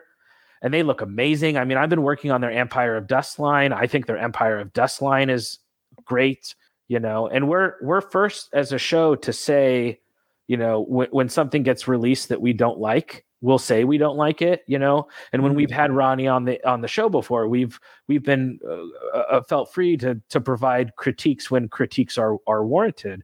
But I think in general, mm. they are making a lot of strides in making cool models. So, and that's one of the things I love about Firefight. I think their Firefight range has been great for a long time, but it's been yeah. sort of under the radar. And now, since more people are playing Firefight, they're seeing all these great models in Denzo. And I think it's a it's a line of models that has a lot there to explore. Yeah, and they, you know, through that that first Kickstarter, I think a lot of money was put into those um, those molds to make those those first set of miniatures, and they've got to make their money back um, before Mantic can start investing lots into into new stuff. Um, but they're good. So I don't feel it's not an embarrassment to put them on the table. I think Mantic have always been very good at their designs. I've always liked their designs, even even the tiny little leg trolls. I like them. I've got a soft spot for them. And I, I get the impression that Ronnie gets more and more relieved every time there's an improvement in the production. And he can look at it and go, yeah, that's more like what we designed. That's more like what we intended. Yeah. Um, You know, you, you can see him beaming when he holds up the um, those those those um, ogres that were coming out yeah. of the factory, because they were they. You look at what that was designed, what comes out of it, and they look like it, and it's like, oh, it was so close. We did a good design, but it's just not what we hoped. Yeah, you want you want your end product to be in line with what the vision was during like the genesis, the creative part of the plan. When you're saying this is what it's going to be, now how do we deliver on that? So. Um, and for me, I think there's something to be said about you want to take part in a game system where people are using the models for that game. And I totally respect all of the people who play Kings of War because they love being able to three D print and be super creative and come up with great armies. Like, I don't want to take anything away from those people because you should be able to do what you want to do. What I want to see is all those people who have amazing three D armies. I want them in their collection to have at least one Mantic army. You know what I mean? Like, you don't have mm. to do, you know, have you want to have one, Mantic Army. And want to have one, right? And not just do it because they were like, I'm going to do my community service and buy a Mantic Army. I want Mantic mm. to be making models that are so cool and, and armies that are so great that you want to do it. It's not just like, I got to mm. do this because I want to support the company. And for many of us, it's because I've met Ronnie. I mean, what other game companies can uh, so many players say, oh, yeah, I met the owner of the company? You know, you you want to do it because you love the models and you're and they're good value and all those reasons. And I think that we're moving in that direction, right? Maybe we're not exactly mm. there yet, but I feel like, you know, slowly but surely, maybe one step back, two steps forwards, or three steps forwards, one step back, or whatever. I think the inertia of our Mantic hobby is we're moving towards an area where there's tons of kick-ass models and great game systems. And um, I think we're on a good, pa- a, a good track. I feel like we're following, we're following the treasure map to the X marks the spot on. Um, we're just maybe not quite there, but I feel like we're going in the right direction. Hmm. And I think at the moment, Firemite's got bun plastics that with some resin, and I love, I think Mantic's resin is good. Um, yeah. It's time consuming for them, but it's good. And I think you put that resin on the plastics and you get some great models. And I've just painted a load of the, the riot troopers. I'm using as containment troopers, my Maison Labs. They yeah. were really nice models. Nice. They were really nice. They were based on the that plastic kit. So the more that plastic kit can be used, but be used in a way that makes it very different from where it started. You know, you hold up a riot trooper and you hold up a G C P S Marine, and side by side they look like different models, but they're mostly the same plastic. So I think that's quite clever. Yeah. And I know that the the issue with that in the past has been the the cost of resin, and I think that's really where, and they mentioned it and talked about it on the show, where the three D printing is going to come into effect, is being able to three D mm. print off all those little specialty pieces, right? Like the shields yeah. or heads for all the different swaps or whatever. And in lieu of just buying, you know, the expensive resin, we'll have options to build our riot troopers or whatever by um, printing off like the special shields or helmets or whatever for those choices. Yeah. If buying the plastics is where Mantic are getting the money to invest back into more plastics, I'm happy to buy those in plastics and then go out to my shed and print off a load of heads. Um, totally. I, I bought my, you know, the S T L could have come from Mantic. It could be coming somewhere else, but, you know, preferably from Mantic. Um, but I bought the plastics from them. I've, you know, I've done my, it is my Mantic Army, but I can vary it. I can make different units. I, I think it's good. I think it's a good thing. It's interesting that they've, they've gone for this. Um, I think there's some people that work for Mantic that are really into three D printing, and um, they've kind of got the company to, to move in the right direction. Uh, I yeah, it's going to be really interesting. Yeah, it's going to be really interesting to see sort of how that evolves. Uh, and I'm with you. I think the Mantic Companion is it, it more and more value is being added to that. I know I'm subscribed. I think it's uh, especially I found even in the uh, the Firefight tournament, being able to s- keyword search the rule books is really big. Uh, I've used that a lot in tournaments in Kings of War, all the game systems of being able to keyword search rulebook. So if you haven't checked out the Mantic Companion yet, or you're still on the fence about subscribing to it, I think they continue to add more things into it so that there's more value as the more time that goes, that goes on. So, hmm. so coming up, what's, what's good. What's good. What's next on your uh, agenda event wise? So when, when do you have another Firefight tournament on the book scheduled, or, or when do you think you guys will have your next event? As a community, um, I think the next tournament is the Northern Kings one. That's actually quite soon. I think soon. I should know this, and Nick and Elliot will get cross. They don't know it. Well, they won't get cross because they're nice chaps, but um, theirs is next. Um, I would love to go to it. It's just so many miles away from me. It would take me so long to get there. I don't. I wouldn't get it past the wife. Um, mm-hmm. Then what else is coming up? They've also got their. Um, then there's one at the L G T. So there's the London Grand Tournament, which is a big forty K tournament. Um, there's a Firefight tournament being run there. Think by Clive, but I'm not one hundred percent sure. I could be wrong there. And I think that's going to get a lot of people from the south that will go to it. Um, and then the Northern Kings are running their, their King Con convention. At mm. some point, I'll try and slip another um, Kings of Hearts Firefight tournament in.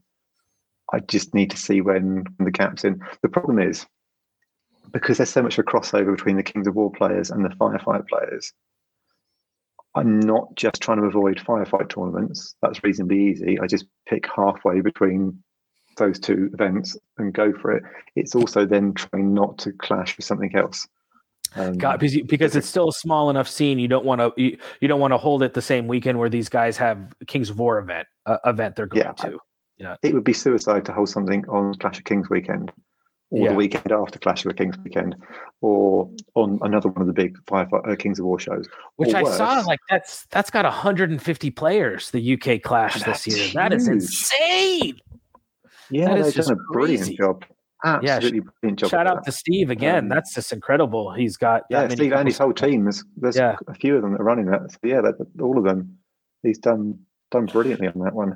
Um, and Kings of War as a as a tournament scene has is just huge. I mean, yeah. compared to what it was in our area when we started a few years ago, we, we were running tournaments because there weren't any. Mm-hmm. And now we're sitting there going, well, we could run. Oh no, we can't run that weekend because they've got one and they've got one and. You know, the only weekends that, that haven't been successful is like poor Mark. He ran, he he he put his Shroud of the Reaper tournament, Mark and Grant, they put their Shroud of the Reaper tournament. And then unfortunately, our king decided he's been going to be coronated on that day. Um, and it's kind of taken a load of his players. But short of, you know, a, a national event like that, it's nothing stopping the tournament. They're, they are all the time. They're brilliant.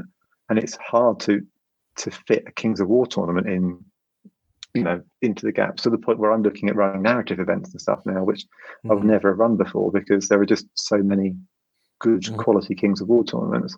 While there isn't a large Firefight community that is totally independent of the Kings of War community, you, you've just got to be a bit careful when we run these things.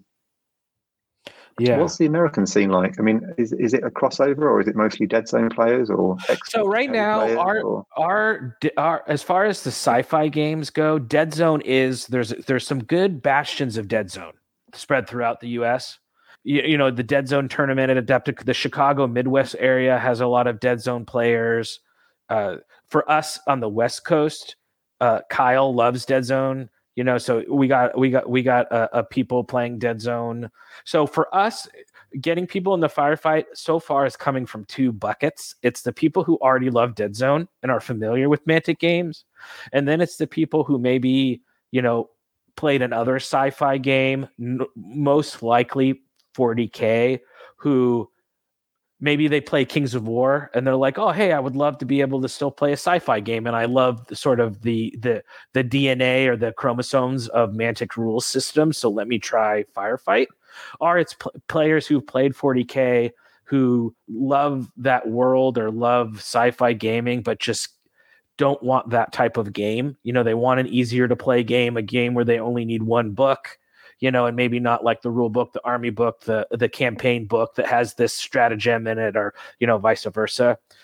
So I think we're pu- we're going to be pulling our people in from a couple buckets, maybe from Dead Zone players who want to, you know, use all their models, or from from other sci-fi game systems. Our issue in the west western part of the country is that we just haven't really had any success getting Mantic product into gaming stores. It's like one of the areas of the United States that I know Kyle and Ronnie, they're, they're trying to find that one flagship store in the western half of the U S that will that will sell Mantic.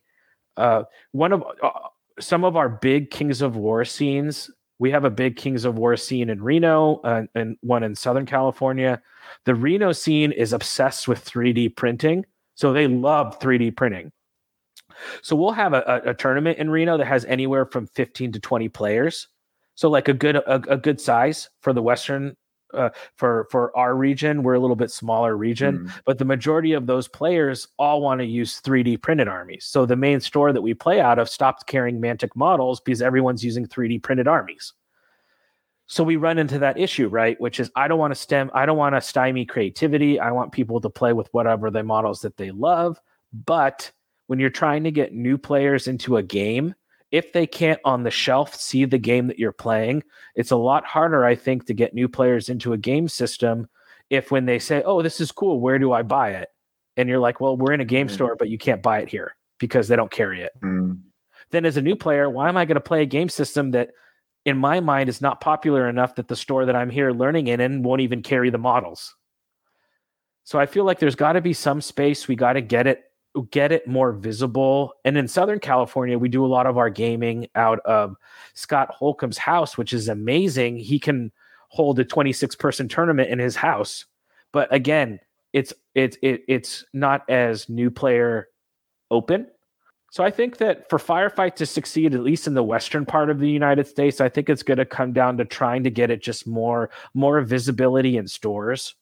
More, if that's demo days or meetups, or um, that's another reason why I'm stopping the Forge Fathers probably at a thousand points, and I'm gonna play. I'm gonna paint up my second army, so then that way I can go and run a demo, you know, and, and have mm. two factions, and then I also have the sides.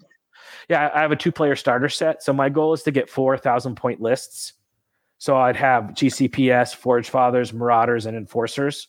So I could run two demos at the same time and have four different factions for players to choose from. You talked about having Firefight on the Friday for all Masters. Yes. Is that because you think a lot of those Masters players will also play Firefight, or is there not much of a crossover yet? No, I think they're, for me, it's, these are all local community leaders. Usually the people who play in Masters are people, often, not always, top level players are also the players who run tournaments. Are they're the they're the they're the um, the champions for the game system? They're the people who love going to events. They're trying to help people get to events. So I think trying to get more visibility of Firefight at Masters is, I'm hoping that when they see uh, that game system and have a chance to play it, not only will they get excited about it, but then they'll take it back, as because Masters is players from the entire country come together in one mm-hmm. spot. So I'm hoping maybe to get the bug in some of these community champions, so when they go back to their home base, they can be like, oh, at Masters I tried Firefight and it's super cool. Let's do a slow go league, or let's make some small factions, or let's do this. So I'm trying to view it mo- like kind of almost like a fashion show, like like let me show you guys how cool and slick this game is, and then hopefully you'll want to try it and then take it home with you when you leave and go back to your home. So that's sort of the goal. Do you think having more tournaments would get people to play just because it's there? I mean, I know we've got a few players who've literally only played in tournaments. They, they'll play three games in a tournament, nothing, three games in a tournament. And if the tournament wasn't there, they wouldn't be playing. Yeah, um, I think you need, I think you need, play or- games of war. Yeah, I think you need organized play. And organized play can mean different things, right? Organized play mm. could mean a tournament. It could mean a, a league.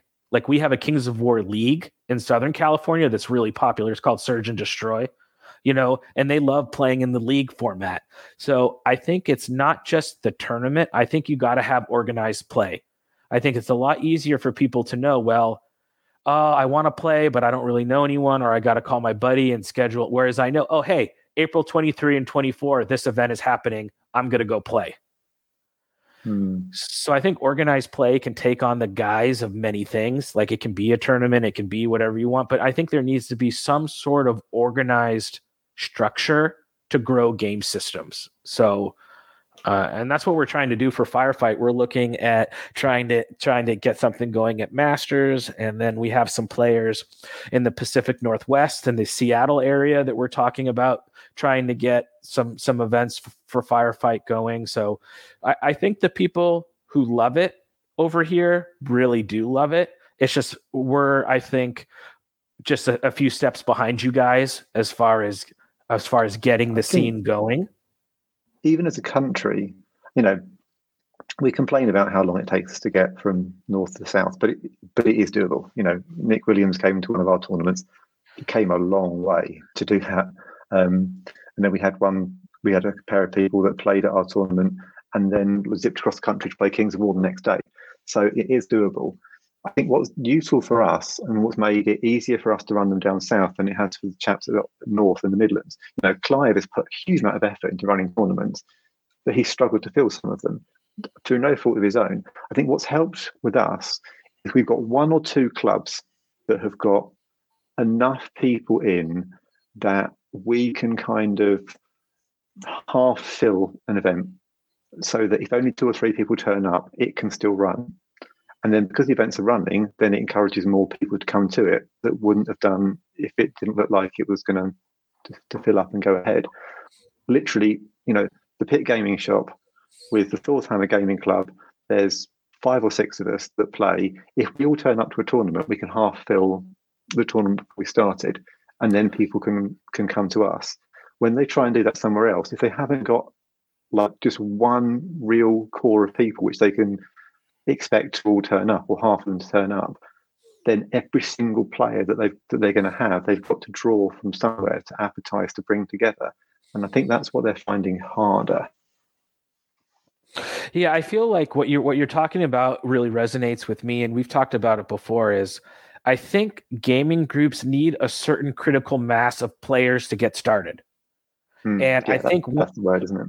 Yeah, when you hit that sort of between five and eight, it means that you're no longer dependent on everyone that you know who plays that game to show up on any given day to launch something. Because you, hey, my kid's sick, I can't come today, or I'm really snowed at work, I can't make the normal day night, or whatever.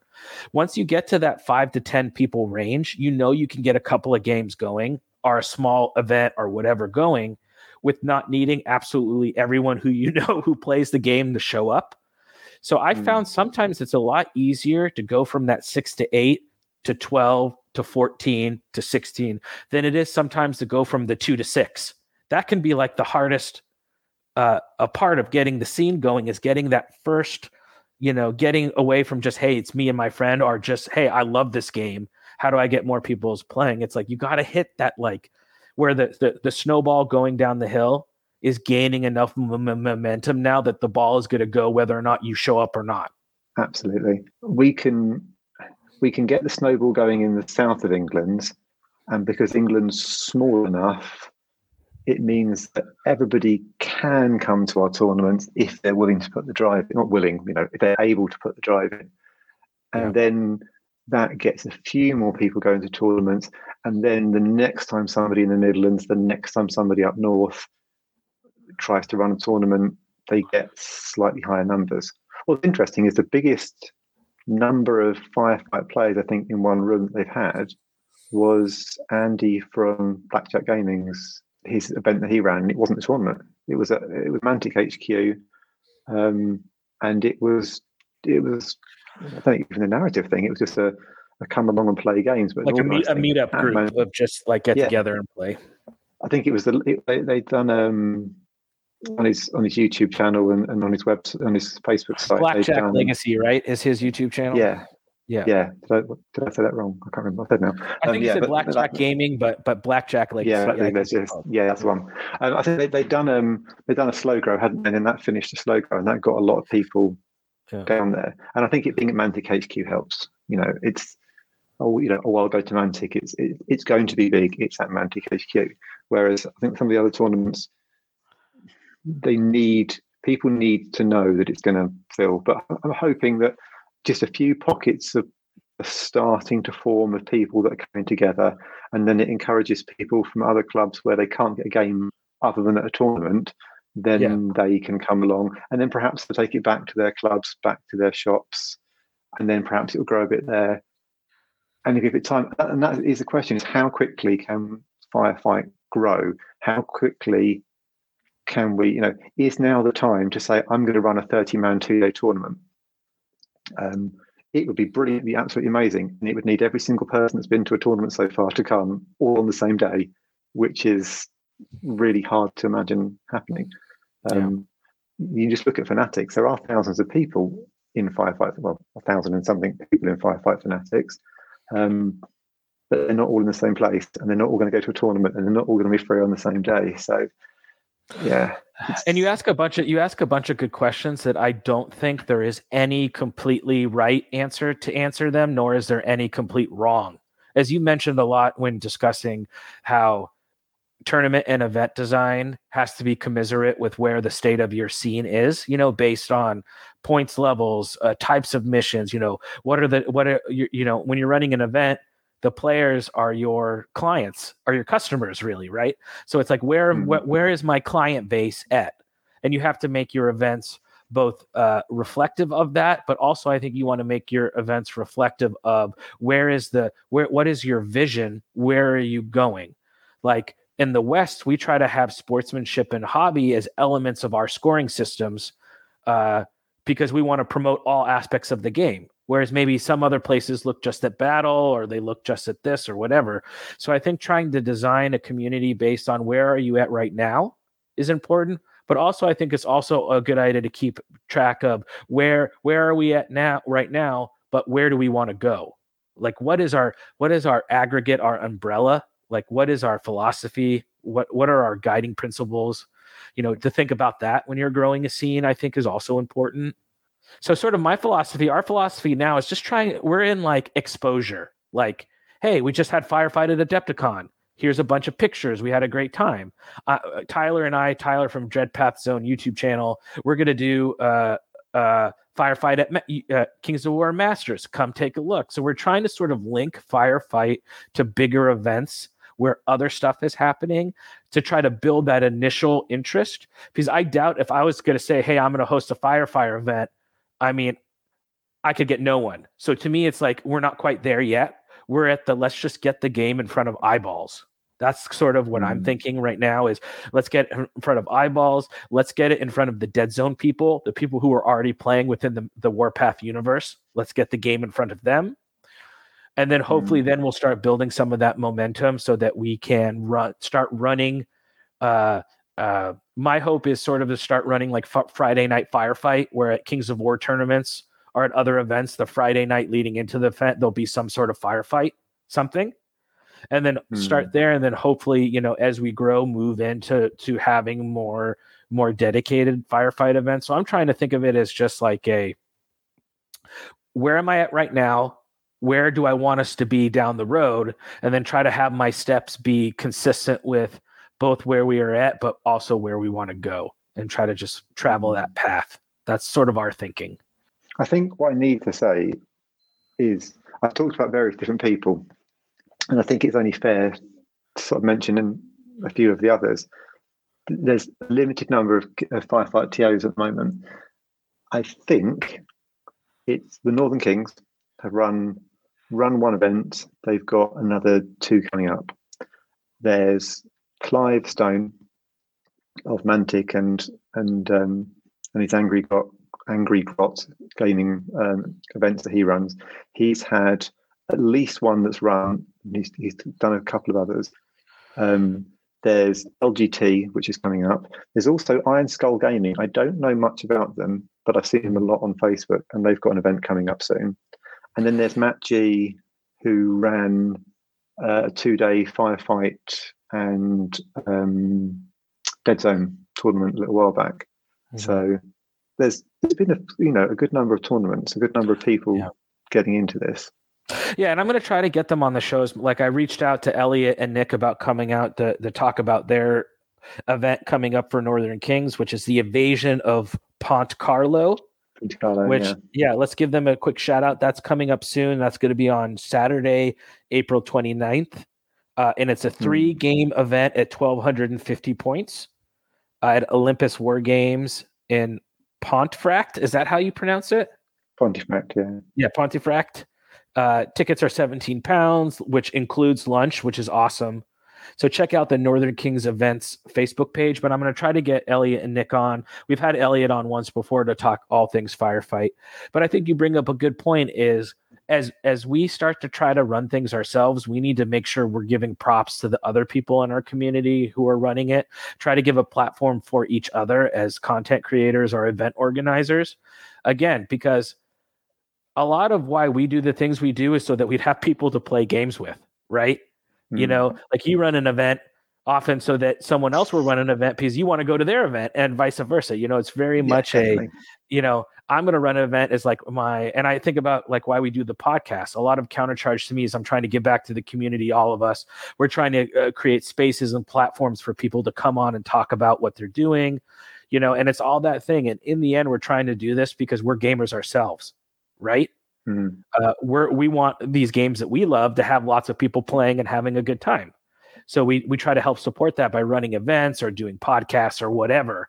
there's lots of different ways you can try to contribute to that ecosystem of trying to create uh, venues and places and spaces for more people to be to, to be enjoying the hobby, or more people to be having fun, building fellowship, community, like all those great things.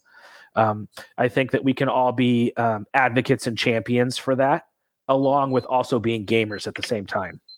Yeah, I think the podcast really helps out there because it, it, it's so many ears that it gets to. I think we've got the the Northern Kings um, one that you just spoke about on the to, at the London Grand Tournament on the Saturday, which is I think the thirtieth of October, the thirtieth of September. I want to say um, there is a um, sorry on Sunday, which must be the first of October. There is a thousand point four game firefight tournament, and I'm pretty sure that Iron Skull Gaming have got a tournament coming up. I can't find it on Facebook at the moment to say when it is, but I'm, I'm pretty sure they've got something. Yeah, and, and so if you're involved in it, one yeah. coming up. Yeah, and if you have, if you're involved in any of those, or you're you're just enjoying firefight in your local scene, don't hesitate to shoot me a message, a private message on Facebook, or come onto the Countercharge Facebook group, and we'll invite you on. You know, we very much. On Countercharge, anytime someone wants to come on the show and talk about something, we we love having new voices on the show. So yeah, if there's any events you want to come and plug, we're we're pretty much now trying to do at least one firefight episode a month for Countercharge, sometimes more. So we're always looking for uh, uh, firefight stuff to talk about. So yeah, so just let us know. You know, uh, you know, we'll get you on. You know, stay tuned for more details on what the firefight event at uh, Masters is going to be. And at our Masters, we also have what's what we call a best of the rest tournament. So Masters weekend actually has two events happening simultaneously. It has the sixty-four person Kings of War Masters in- invitation event. And then it also has an open tournament for anyone else who just wants to come and play at a tournament during Masters weekend. And we've had upwards of forty, fifty, sixty players in that tournament as well. So we're going to have a lot of Masters weekend is really becoming like a, uh, a mini convention in some ways. You know, there's multiple tournaments. There's a lot, there's st- streaming going on. There's live podcast broadcasts, you know, tons of really great stuff. So I'm really hoping for that Friday night firefight that we're going to get it, get the game in front of a lot of new players. And, and I, I have some cool prizes I'm thinking of. So if you're interested at all at that, also feel free to reach out to me through Facebook and I'll, there's going to be more info for that to come shortly. So thanks, Matt, for coming on the show as always. Uh, the second of many uh, appearances, I hope. So it's been a pleasure to have you on. Kyle had the jet, so thanks to Kyle. And then we're going to take a quick break. And on the other side, I'm going to come back with Tyler. So we will be right back.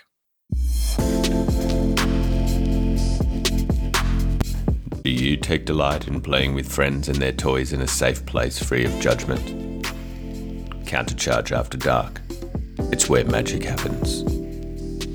Check the show notes and Facebook group announcements for the Discord link.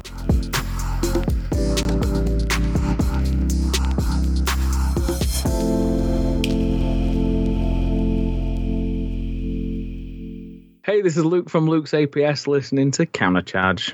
And we are back. And now uh, I'm happy to be joined by the other side of the Firefight Countercharge triangle with uh, Kyle, myself. I'm happy to have Tyler from the Dreadpath Zone YouTube channel. How, how's it going, Tyler? Oh, that's good, man. It's real good. Awesome. We are, we're doing a nice little Sunday morning recording. Tyler was uh, busy having an adult life and was not able to join us yesterday in our recording with Matt, but happy to have you today. So how is the, um, is it like spring there yet in Colorado, or is it still snowing or still cold? It's, or what it's are we a spring. At? It's a spring in Colorado. So uh, it just snowed for absolutely no reason. Big, thick, heavy snow for no reason. And then it was all melted within the day. So, okay. You know, it's just and, wild and roller coaster of weather. It's super that's, normal. That's normal for you guys. Okay. Yeah, absolutely. So yeah, it just just snowed and then just melted. So it's it's good. It's good. But the best thing is that while you guys were recording yesterday, I was at work. But then after that, I got to play some Dead Zone yesterday, and it was oh, awesome. Yeah, it was his very first game at Dead Zone, and I think he absolutely loved it. Totally got him hooked. I just did the uh, the starter set uh, models, so I built two one hundred fifty point lists, and we did G C P S versus uh, Bierman, and it was the most nail-biting, super close. It came down to the last last round. It was like eighteen to nineteen on the victory points. Like it was, it was oh, awesome. Wow, close. Yeah, so super good game.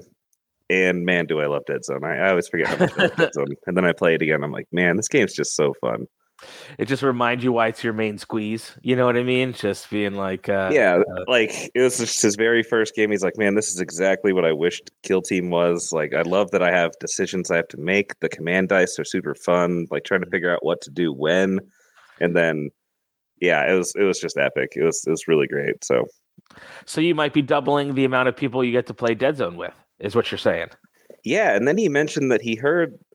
I, I need to look into this, because this this is bizarre to me, but he said that there's like a there's like a small coffee shop gamer kind of place, and he said that every like Tuesday or Thursday or something, they have people playing Dead Zone there. And I was like, no way. Like, I would have heard about that. And he's like, no, I, I'm pretty sure that's a thing. So I need to look into that, because if there's like a regular group of Dead Zone people just playing... Yeah. Every week that I had no idea existed in the same town that I live in, I'm going to be both upset and also extremely happy.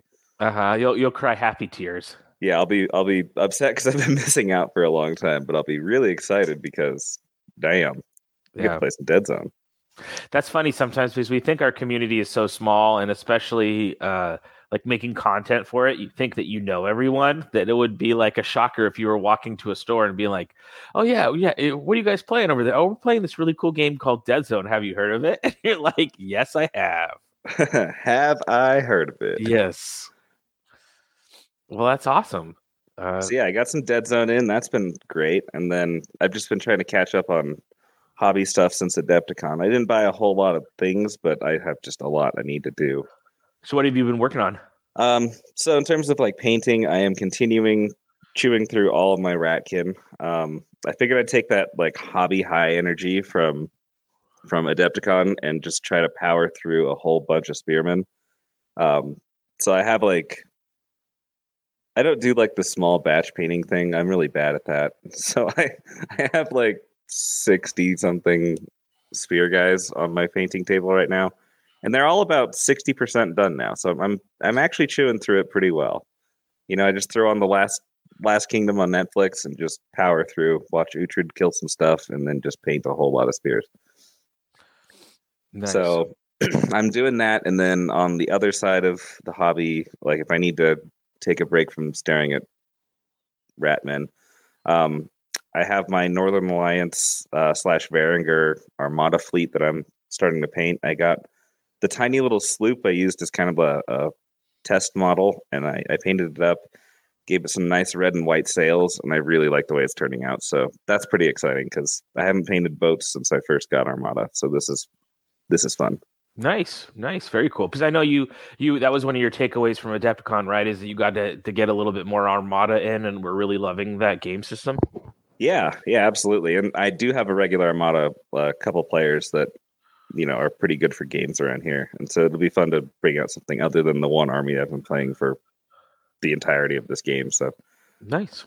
Yeah. So uh, hobbies, hobbies going well, man. I got a lot of stuff. I still got that, that hobby high energy from, from Adepticon. So I'm just riding that wave.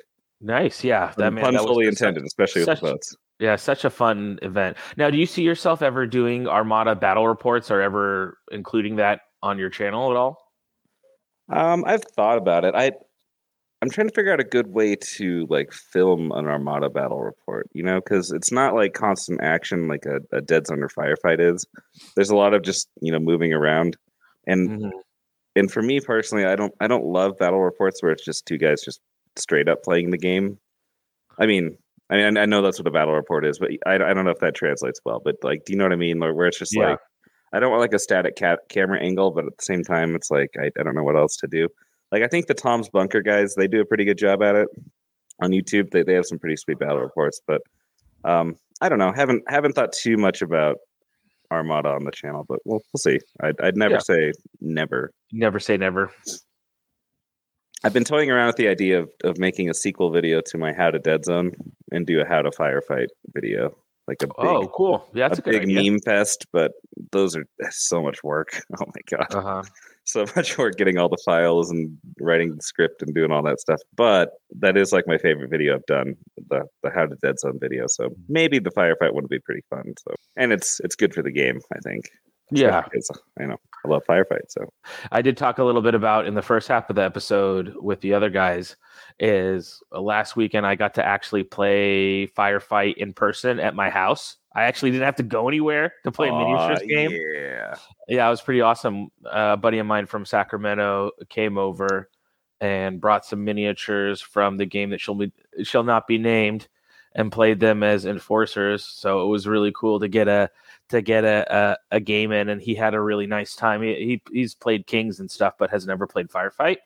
Yeah, how and, did he like it? Did he like it? Oh, system? He liked it a lot. I mean, by turn two, we're we're not looking. You know, he's got it right. You know, okay, I'm activating this. I'm doing this. So I'm going to spend this command point to do this. So, you know, I think that there is some definitely like uh, uh, checking for cover.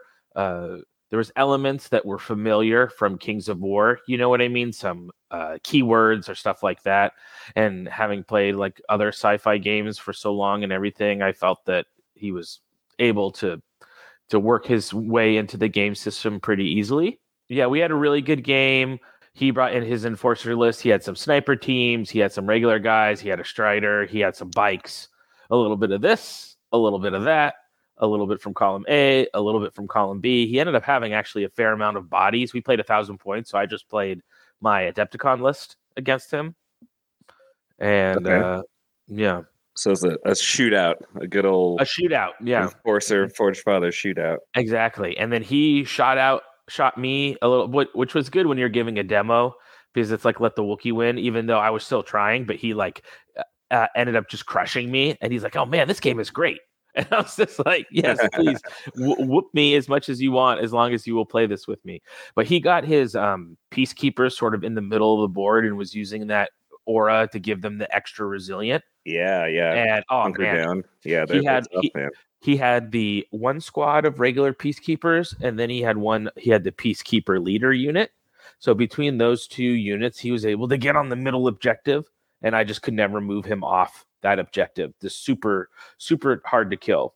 Yeah, they they do what they say they're supposed to do. You know, they they stick around. They're nasty. I love it. Ex- exactly. Is that your first time playing against enforcers? It is. It was my first time. Yeah. Yeah. Nice. Uh, and he didn't like. He didn't have it either. The old bomber or the new bomber. He just had. He, we just kind of made a thousand point list with some fast stuff, some shooty stuff, some just trying to get a flavor for all the different type units. Yeah, I mean um, the bomber is amazing, but everything in enforcers mm-hmm. does this its job well. So like, yeah. you know, it, it gets all the spotlight of like, oh my God, it's so broken, blah blah blah. But like, enforcers are just really good. So yeah. And there was this key, them. there was this key moment in the game where he had ta- we were playing the scenario that we played at the Adepticon tournament. Uh, I forget what it's what it is off the top of my head. Whereas there's objectives in your side of the board, the middle, and your opponent's side, and it's progressive yeah. scoring. I love that. I think yeah. that's a really good mission. That's it's probably my favorite one.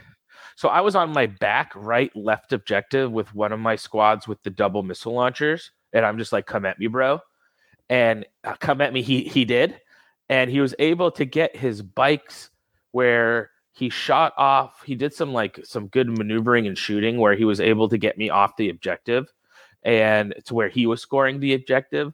So I had to, my plan was I'm going to drop my hammer fist drop tubes on like his back objective that had no one on there and like a strider. So I was going to do all this stuff, but I ended up having to use my hammer fist drop tubes to just land, you know, to reinforce my back lines and, and shoot his bikes off my back objective. Uh, so I didn't get to use them to score. I had to use them in like a defensive way to keep him from scoring. Yeah, it's all part of the game, though. You know, you exactly. Got to figure but, out the puzzles as they as they come uh, up. And I just ended up not having enough bodies, you know, which I, I lost. Classic Forge Fathers. Classic Forge Father. You know, yeah. you know uh, it was the best of times. It was the worst of times. You know, cl- the classic uh, uh, Tales Whole is Time Forge Father story. Yep. But, well, especially the thousand points. Yeah, but super fun game. I got. Um, As far as hobby, I let the other fellas know, but I hadn't talked to you yet. I got all of my female heads for my, maybe it's Maybelline, G C P S, Army. I got all my head swaps in. Uh, oh, so, yeah. So, yeah, so excited so, about those. Go time on them.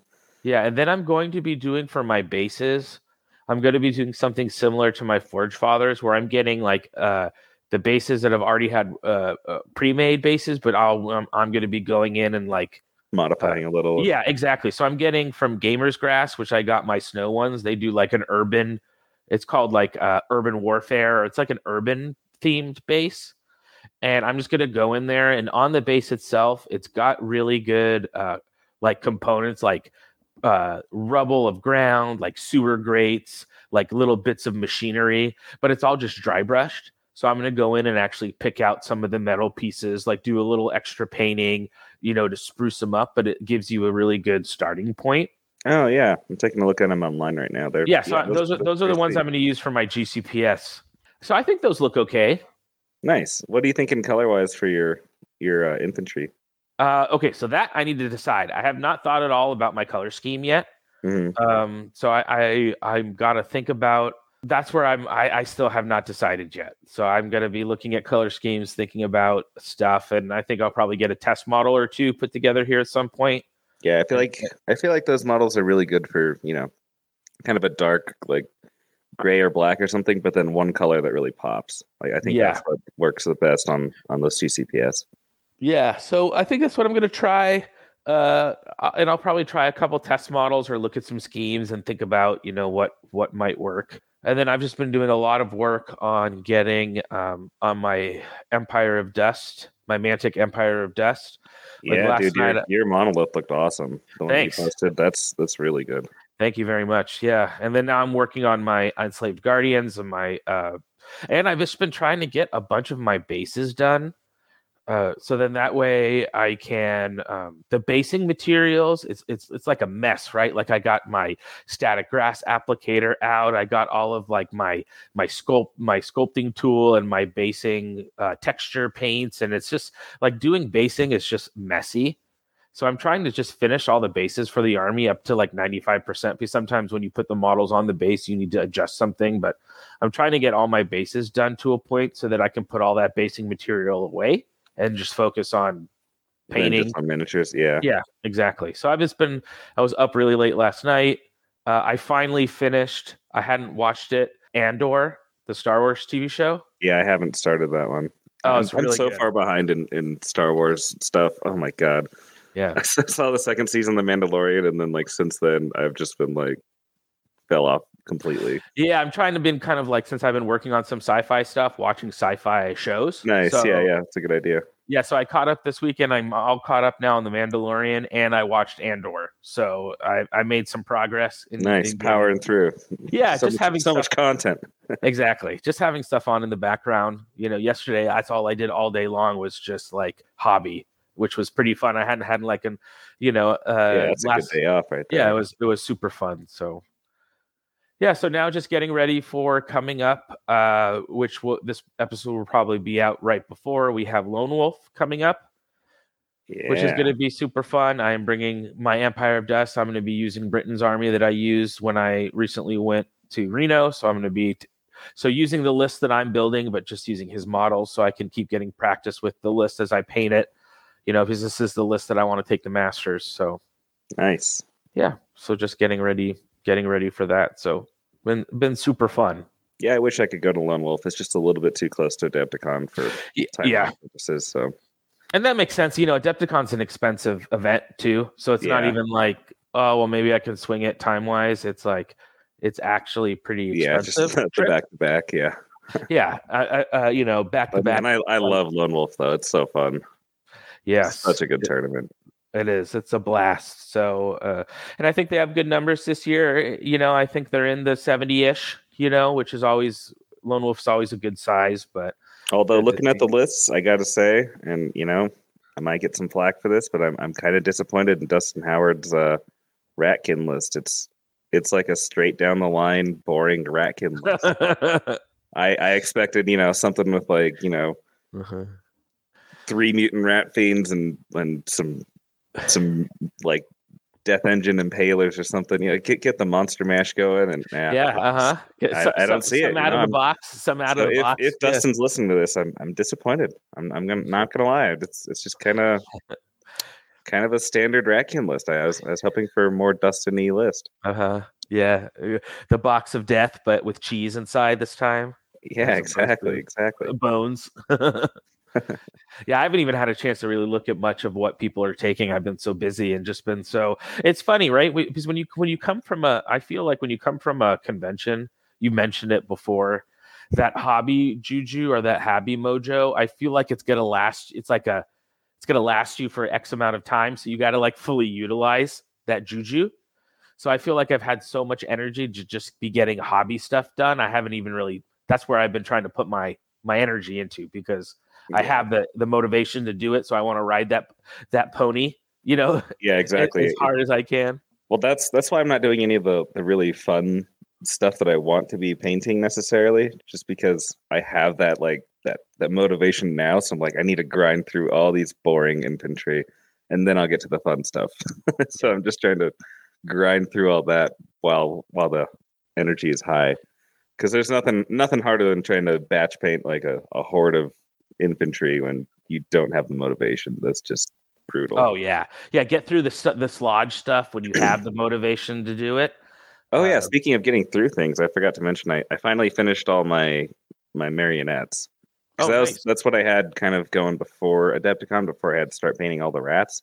And so I had a whole bunch of marionettes for my Asterians, and I, I finished all of them. So now I have like a whole lot of options for lists and things with the with the Asterians. Nice. A little bit more. So uh, a little bit more list variety now. If you want to run it on the channel or just run it for yourself, you have some more options. Oh, yeah. Oh, yeah. And what are you using? I think we talked about this before, but one of the Asterians, as far as model wise, that's sort of missing something is there aren't a lot of great options, right? That do black talons. Actually, I, mean, I figured out a pretty good way to do black talons. Okay, t- tell us what. Yeah, how are you so doing?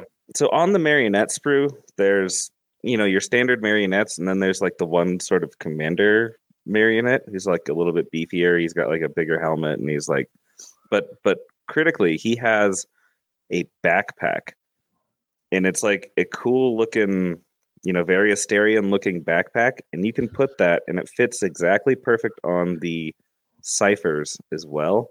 So if you have extra ciphers and you have enough sprues of marionettes, you can clip off the the backpacks and put them on there. And then between that and just painting them a little bit different from your other ciphers, it actually looks pretty darn good. So That's I've awesome. got I've got a solid amount of black talons now.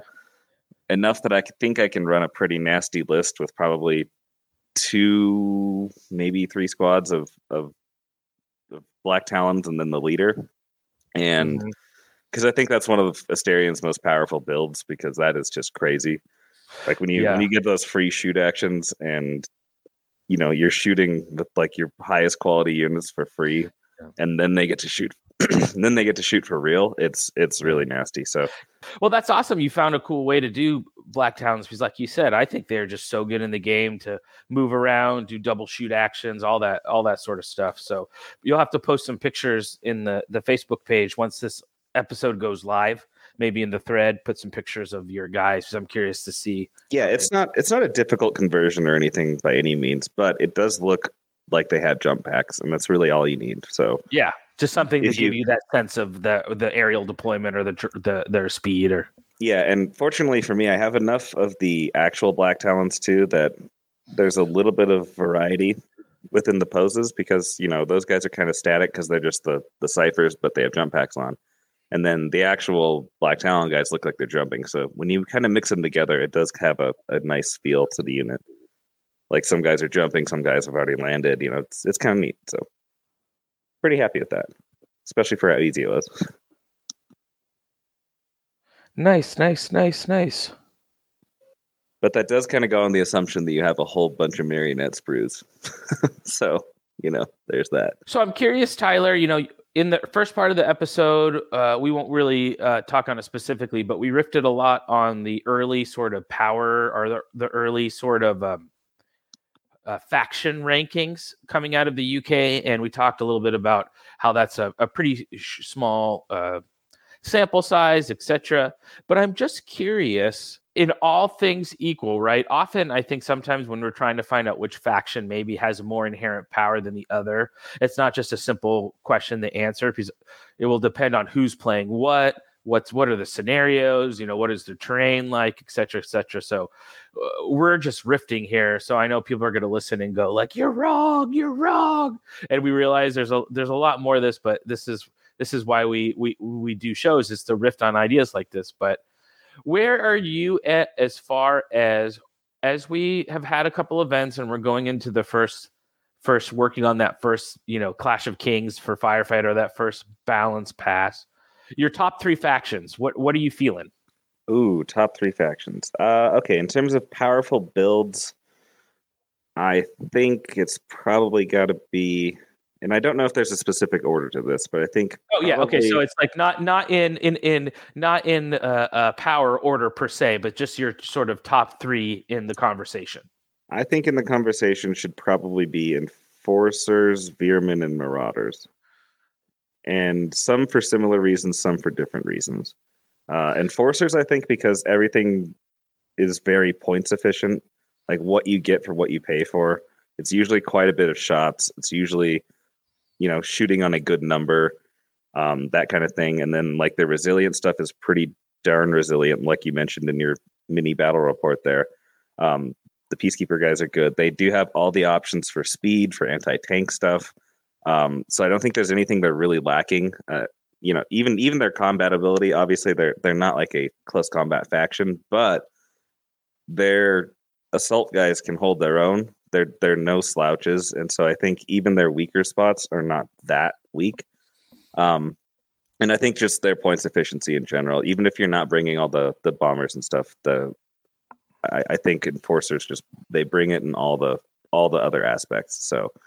Um, I'd say Enforcers are, are really probably the most balanced, powerful faction. Like if, if you're going to talk about just straight power, but also having like different ways to play it. It's not like they're broken because of one mechanic. So I think Enforcers are just a solid pick, which is pretty good, especially because that's, you know, one of the more starter factions, especially if you get like a starter set. Um, I think it's good to have that. And I think it's also, it's good to have a faction, like you said, that's maybe new player friendly, or that's sort of just like Enforcers feel to me, like you said, they're, they're just well-versed in living in Value Town. Like all their stuff does pretty good. You don't have to worry about keeping guys in, in distance to give orders, because most of them have advanced training. You know, it just seems like a, a, a, a, a faction that you can do different things with, that has good value, that, uh, Uh, you don't have to do anything too sneaky with them, right? To get to get what you want out of them. On yeah, the what, what they say they do is what they do. So, I, and and I yeah, the the advanced training thing is a huge leg up. Uh, I I noticed a lot during my games, especially at Adepticon, where I was like, oh man, this would be a great time to put an order on these guys, but my commander's on the other side of the board. Like, whoops, you know. So I think I think that's. Uh, That's definitely something to consider, and it's it's a powerful aspect.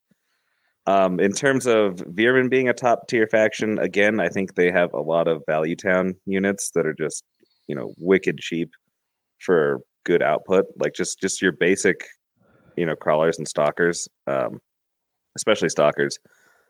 If you can get them into combat, like especially with how many dice they get, and I, I feel like their save right now is probably a little bit too high. Like their their armor is a little bit better than it probably should be. Like their armor five, and it's just it's kind of natty. It's it's kind of naughty. Like you you just you can take hits that you don't think they should. Mm-hmm. Um, but yeah, for yeah, such I, a blender unit like that, you know, the shooting. Like I found shooting at close combat stuff, and you can mention it in Marauders with the Skyscrapers at armor five. Shooting at stuff in close combat that has that armor five or better, it's really demoralizing sometimes. Uh, yeah. You can't quite yeah. kill enough of them, and then they get in your face and they blender you. Yeah, exactly. So, um, but I think where the Veermen really turn into top tiers, if, if you're able to, to really maximize the, the subterranean deployment stuff, uh, if you, if you really pack some tunnelers full of things, it's just, it provides such a problem for your opponent And especially with being able to increase the capacity of, of who can fit into a tunneler, like you can do just so many things that just, they don't break the game, but they just play on a different level than the game, you know? Mm-hmm. Um, being able to just pop up in the back of the field with, you know, up to thirty guys is just a really powerful thing that opponents, you have to always think about, well, what if I play a Bjerman guy that brings in a bunch of crap from the back? And that's kind of what makes them, I think, a, a pretty top tier. Plus, in general, they're just, they got a lot of fast stuff and a lot of good options. So, um, cool. Because they have a lot of the punchiness that Plague have, with the advantage of that they can get to combat pretty safely, whereas Plague kind of have to figure out a way to slog across the board. Yeah, it seems like with Veerman, right, you have a little bit more tools with orders or with, with the tunnelers to, to deliver your combat units more f- efficiently. Yeah, and again, this is not mentioning the, the progenitor thing where if you spam them, you can kind of break the game, but I, I don't include that in, in the... Because that's think, obviously that's obviously going to get balance patched. So yeah, um, but I think talking- in general it's it's just a it's a good play style, and I think it's really fun. But yeah, the fact that you can just pop up like your entire army and just mm-hmm. do naughty things is it's pretty powerful. And I think that's going to be one thing they have to look at, right? Is you're talking about, well, one of the cool things about Veerman and that makes him so good is this ability to subterranean deploy and do all these sort of cool I'm in your face. But then also that can be pushed to push that can be turned up to eleven. So there is there a space where you can keep that flavor and that feel to Veerman, but maybe not make it as punishing to your opponent. Yeah, and that's always the challenge. I mean, especially with, and it could just be a simple fix of something like if you if you do subterranean or aerial deployment or something, then you can't play an additional activation after that or something, you know, just, just something. So there's time for your opponent to react to what you're doing before you're able to just do it. And I think that's also where the Marauders kind of fall in, um, especially with the Skyscraper unit being so good. I mean, I think Marauders are good across the board uh, just because they have the resilient, basically army wide, which is a really powerful ability because, you know, half the stuff you do to them, they just shrug off, which is awesome. And then they're also very points efficient. They're significantly, you know, cheaper than a lot of other base troops and things like that. So, but I, I think maybe a mechanic where there's an ability to to play against something that either aerial or subterranean deploys. Um, and I don't, I don't even know exactly what that would look like, but just something that gives one bit of reaction before gives you a tool in your toolbox things. that you can you can do something. You have agency. Yeah, because uh, at the moment, like you can pop up a tunneler and charge a full unit out of it before your opponent can even react to the fact that you just popped up behind them. You know, yeah. And so I think um, if there's some sort of mechanic like that, just to kind of you know, just to tweak and balance that a little bit, because I, I like the idea of that for sure. Obviously, I think that's a A really neat. That should be a flavor of that army. I yeah. I think it's really cool. It just there needs to be some sort of space where you have a chance as a player to have like, oh, I have. It's like, oh, this this unit's gonna fly behind me and double pivot. Well, I get a turn to do something, but not no. I'm gonna fly behind, double pivot, and then also charge you in the rear before you have a chance to do anything. Yeah, it's exactly, not, exactly. Yeah. Uh, and that was one thing I found with the Skyscrapers playing against them was. Not only what was their ability to to charge and get into combat before I could do anything, the fact that once they're there, their two their two hit point defense five, uh, our armor five, I think, resilient. So even when they're in your back lines, they're just so hard to kill. Uh, yeah, and that's what like, I found playing Marauders. It's just they are really hard to kill. Yeah, and I think that's what makes them a, a powerful option because they're they're. Their points cost is pretty darn low for some really high quality units that just don't die. So, yeah, yeah it's just they can flood the board with a lot of bodies, and it's not like G C P S to kill bodies. It's bodies that are like pretty tough to tough to kill. Um, but you know, that being said, I don't think there's any faction necessarily that's like way behind that's falling way behind you know that's like like terribly unbalanced. It's like, oh my god, they're unplayable, they're so bad, or these guys are so good that you can only play these guys. It's definitely not like that, which is a really yeah. good sign. Yeah, so maybe we have like an S tier and an A tier, and maybe one or maybe a little bit of B tier, but it's not like we have we have stuff in the S tier and then stuff in the F tier. Yeah, and the stuff and the stuff that's like in the B tier is mostly just because they're they're harder to pilot. Things like Plague and Asterians, I think, mm-hmm. have a lot of really good, powerful tools, but they do take some figuring out. And like same with G C P S. Like I, I haven't quite cracked the code on on how to play G C P S because I haven't really got the reps in, but yeah, they they have some cool stuff. I just need to figure out how to best utilize it. And it's funny because you mentioned Asterians, and and when we talked about it, yes, uh, we, we recorded yesterday, but it's in the first part of this episode you guys are listening to. When we talked about the Asterians having the highest win rate in the U K right now at Firefight competitive events, and they're being piloted by a really great player who's also head of the R C, so knows the game really well. So that kind of tracks with what with what we've talked about, you know, in our early faction. Yeah, they're they're just right? such a such a scalpel, you know. So if you know how to wield that scalpel, you can do massive damage. But if you if you don't, you can easily just miss stuff, you know. Yeah, I mean, it's not it's not you, you're dealing with a lot of stuff that really needs to utilize shields to stay alive, and board placement and movement and order. How which which how do you recharge your shields? Your whole shield economy in that list, I think, is really interesting. And I would exactly. imagine that you, the better you are at managing your shield economy, the more difficult it is to play against. Honestly. Yeah. It's, it's almost like a, a mini game within playing Asterians. Yeah. Because now you have the whole shield thing. You get to, you know, try to balance, and how much command is too much command and how much command is too little command to be able to boost those shields again. And, you know, I, th- I think it's a whole separate set of issues, but I, I think, that's the only thing that makes them, you know, not a super top tier kind of army, is just because it's it's just difficult to, to play, which, you know, is, is yeah. a good thing. But yeah, they they definitely a, a different set of, of issues. And when we played um, my game with my buddy last weekend, I used the new beta version of the Hammerfist drop troops to give them a try with the with the one better armor. And oh man, it was nice. Yeah, you know, did you like the, the, I the did. difference? Armor seven versus armor six does feel different.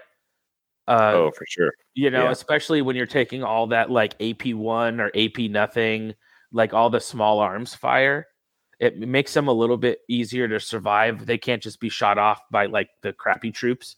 You actually have to shoot something at them that has some A P.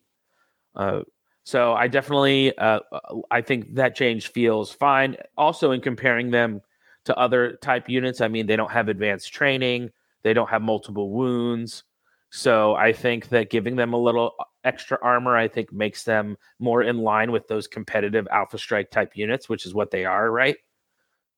So yeah, absolutely. And I, I think uh, Forge Father is in a really, really good spot. It's just that, you know, their access to command is a little bit difficult, and low points really hurts Forge Fathers.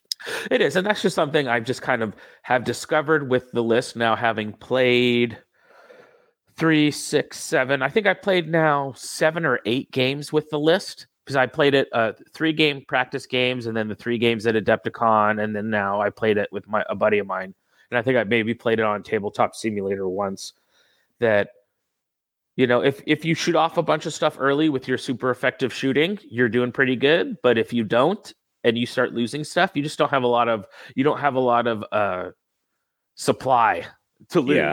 Yeah. yeah, exactly. At that point, at that points level. But I mean, you go up a little bit and you get a tank and you get some Thorgrim in the tank, and you, you know you yeah, can. Yeah, exactly. I'd, I'd be curious to see what what the you know what the results would look like if if the standard tournament size was closer to two thousand, you know, if it's like, you know, if, if the standard tournament size is seventeen fifty or or fifteen hundred, then I I wonder how all the the math kind of changes on on who was powerful and, you know, that kind of thing, because I, I think that's also where something like G C P S, who I think a lot of people think are kind of under the curve, mm-hmm. I think at higher points that's where they because that's where they can start to excel, because they don't have the super high quality shots, but then at that quantity, if you can really get to that quantity of shots, that's when they become really dangerous. Because doesn't matter what you need to roll when you're rolling that many dice. Yeah, exactly. But it's hard to get that many dice when you're at, you know, a thousand points or something. And I feel like that's kind of their,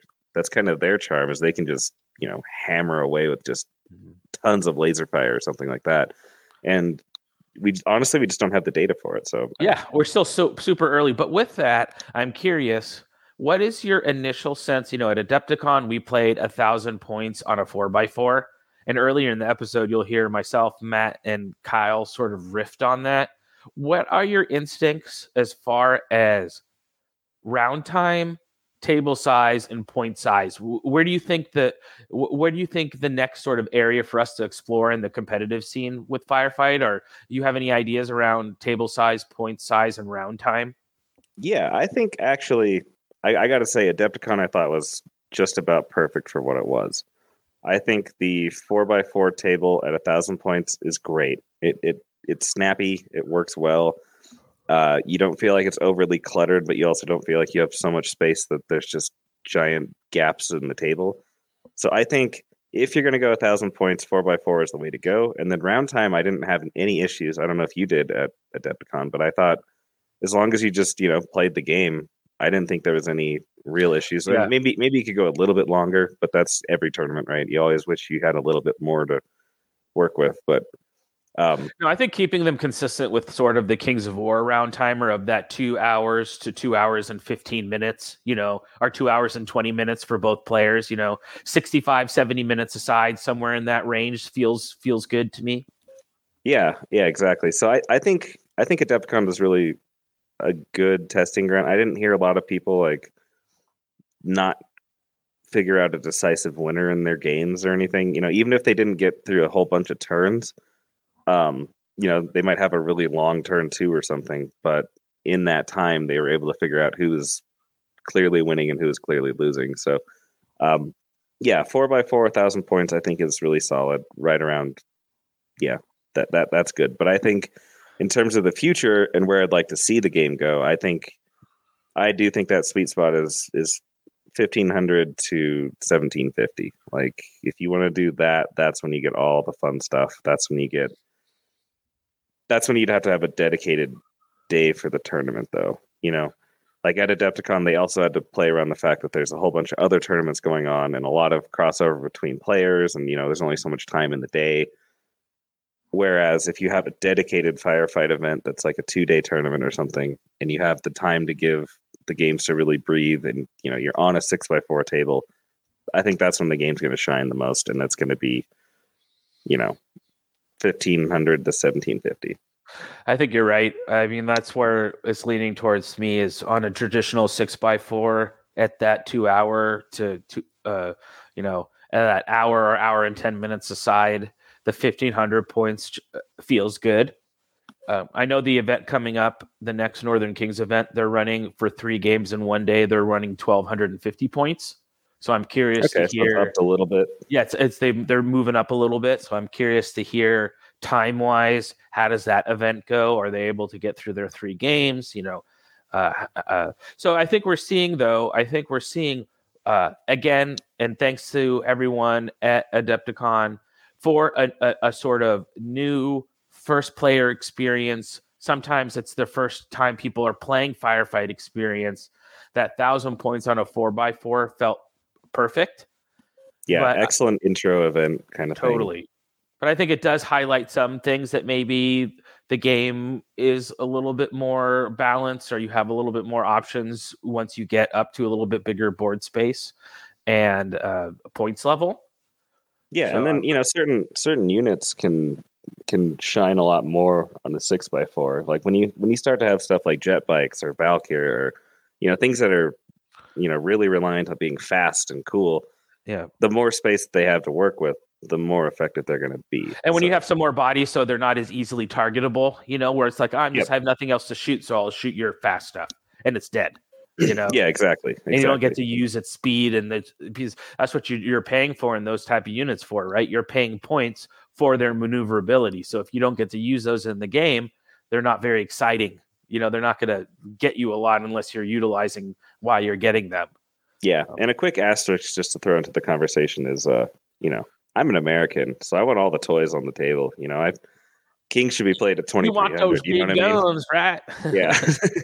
Kings is twenty-three hundred. None of this nineteen ninety-five. Yeah. So uh-huh. uh, I'm, I'm all for it. I mean, I, I have played Firefight at two thousand points. I think two thousand is probably a little bit much for like tournament play, just, you know, yeah, just because the, the rounds do go a bit long, and you know, it's not like it's not like the game slows down at all, but it's, there's just so much to think about when you have that many units. You, you really have to start weighing the, the consequences a little bit more. It just takes more time.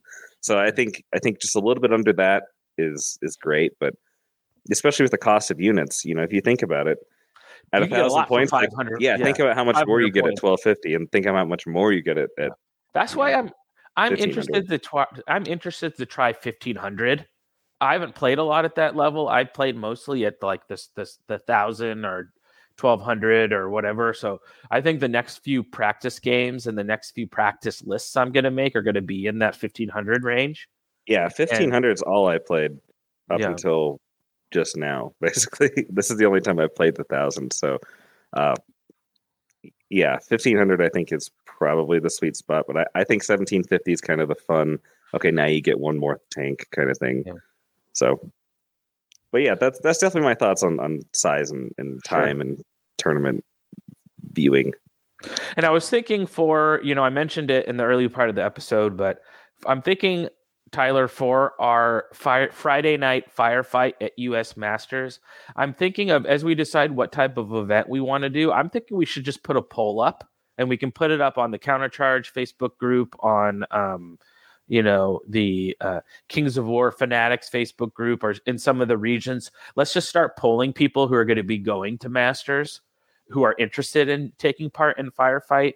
Maybe just ask them what type of, of event do they want to do. They want to play in a, you know, a, a big game, or do they want to play in a, a small event? We can even run an event where we do, like, I think it could be something cool, maybe depending on how many armies we can get together. We do like a how you use it tournament. So we have a little tournament, but we provide all the armies, and yeah. then you, each round you just use a different faction.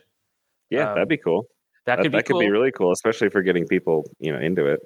Yeah, because I know that you that that that you'll have a you know a. a you have a nice selection. So I imagine you can field a bunch of thousand point lists from various things.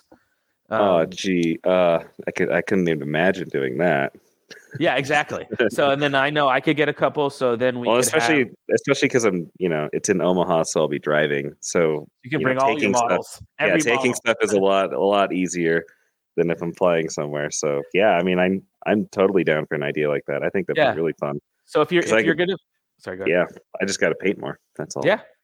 So if you're going to be coming to Masters and you want to take part in the, the Friday night firefight, uh, organized play. So I'm saying organized play because I don't quite know what we're going to do, but it will be organized. We'll have prizes. We'll have uh, uh, a bunch of cool stuff going on. But just let Tyler and I know. Stay tuned to some surveys about what you guys may want to see, because we want to do, we love firefight, and we want to do what you guys want. So if you're more interested, you're going to Masters and you just want to check the game out, we'll skew things more demo.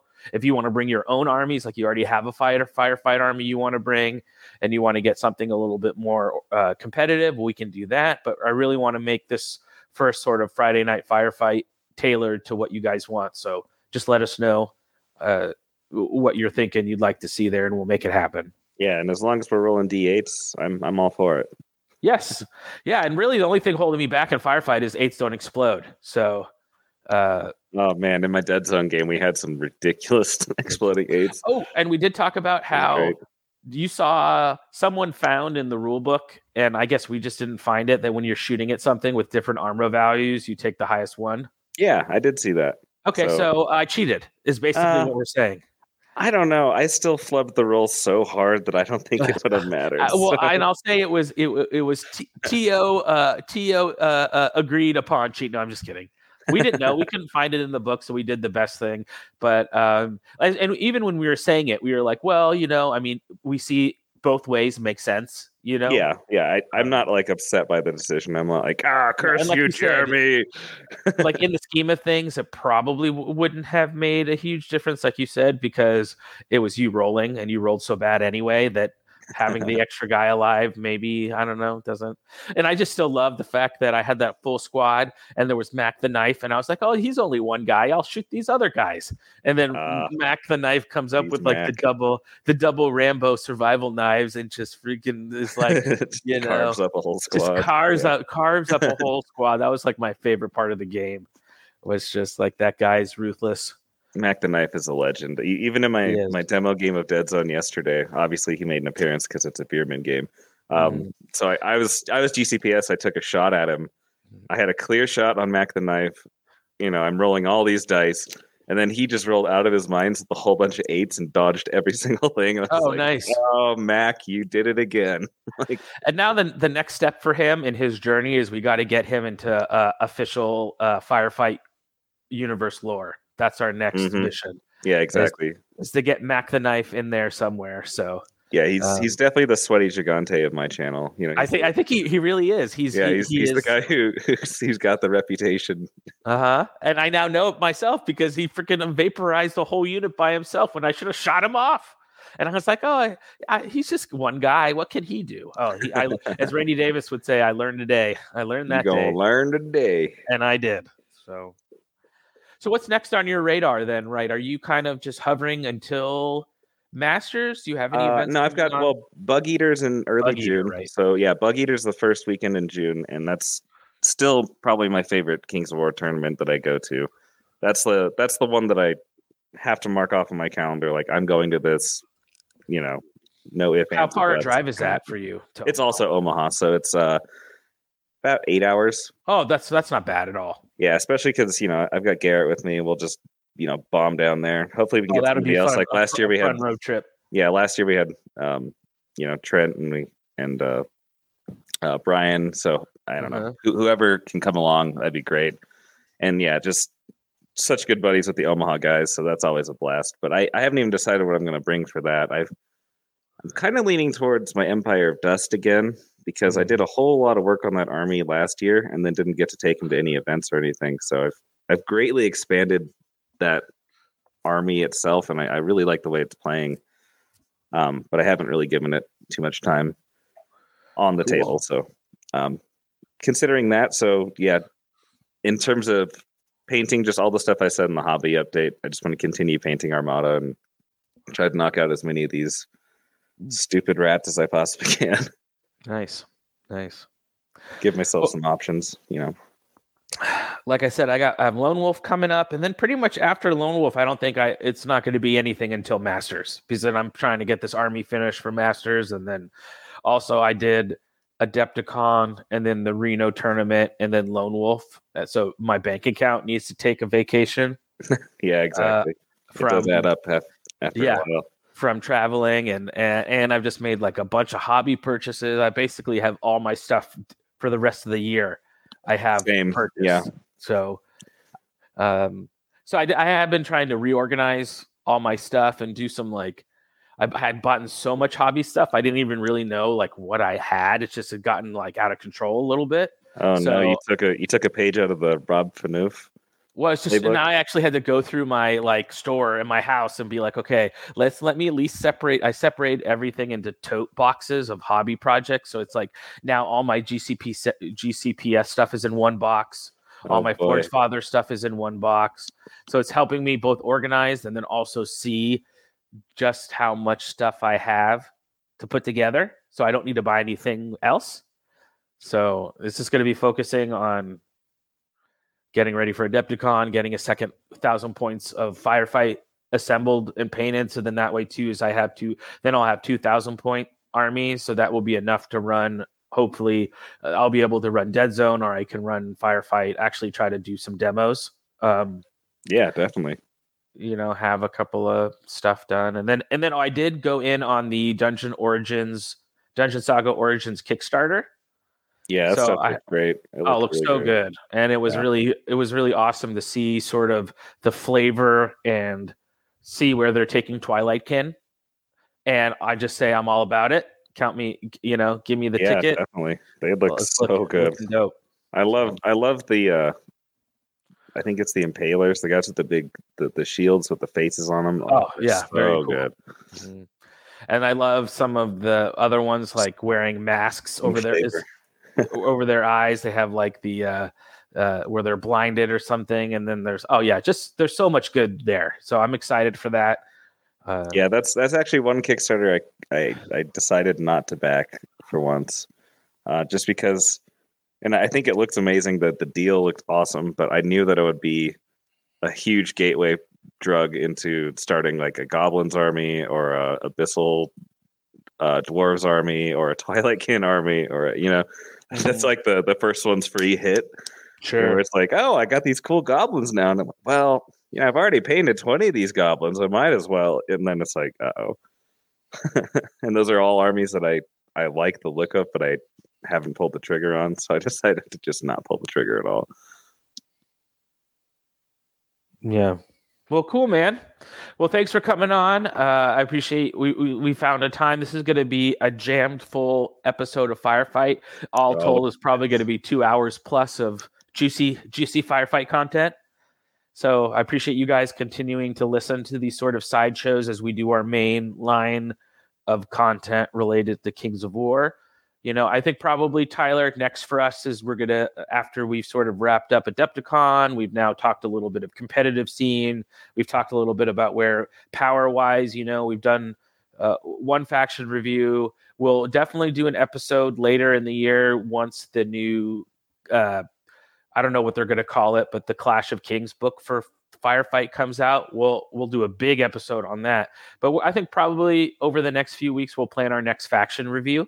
Yeah, definitely. I'd love to talk about another one in depth. Because yeah, so we've done Forge Fathers. Yeah, we've done Forge Fathers. So we'll do another poll here to think about what you guys want to hear next as far as um, uh, faction reviews go, and then we'll get another faction review going. So awesome. Sounds like a plan.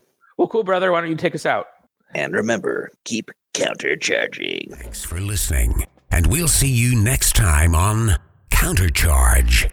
Please let us know what you thought of the show by emailing us at counterchargepodcast at gmail dot com, on Twitter at countercharge fifteen, or by commenting on the Countercharge Kings of War podcast Facebook group.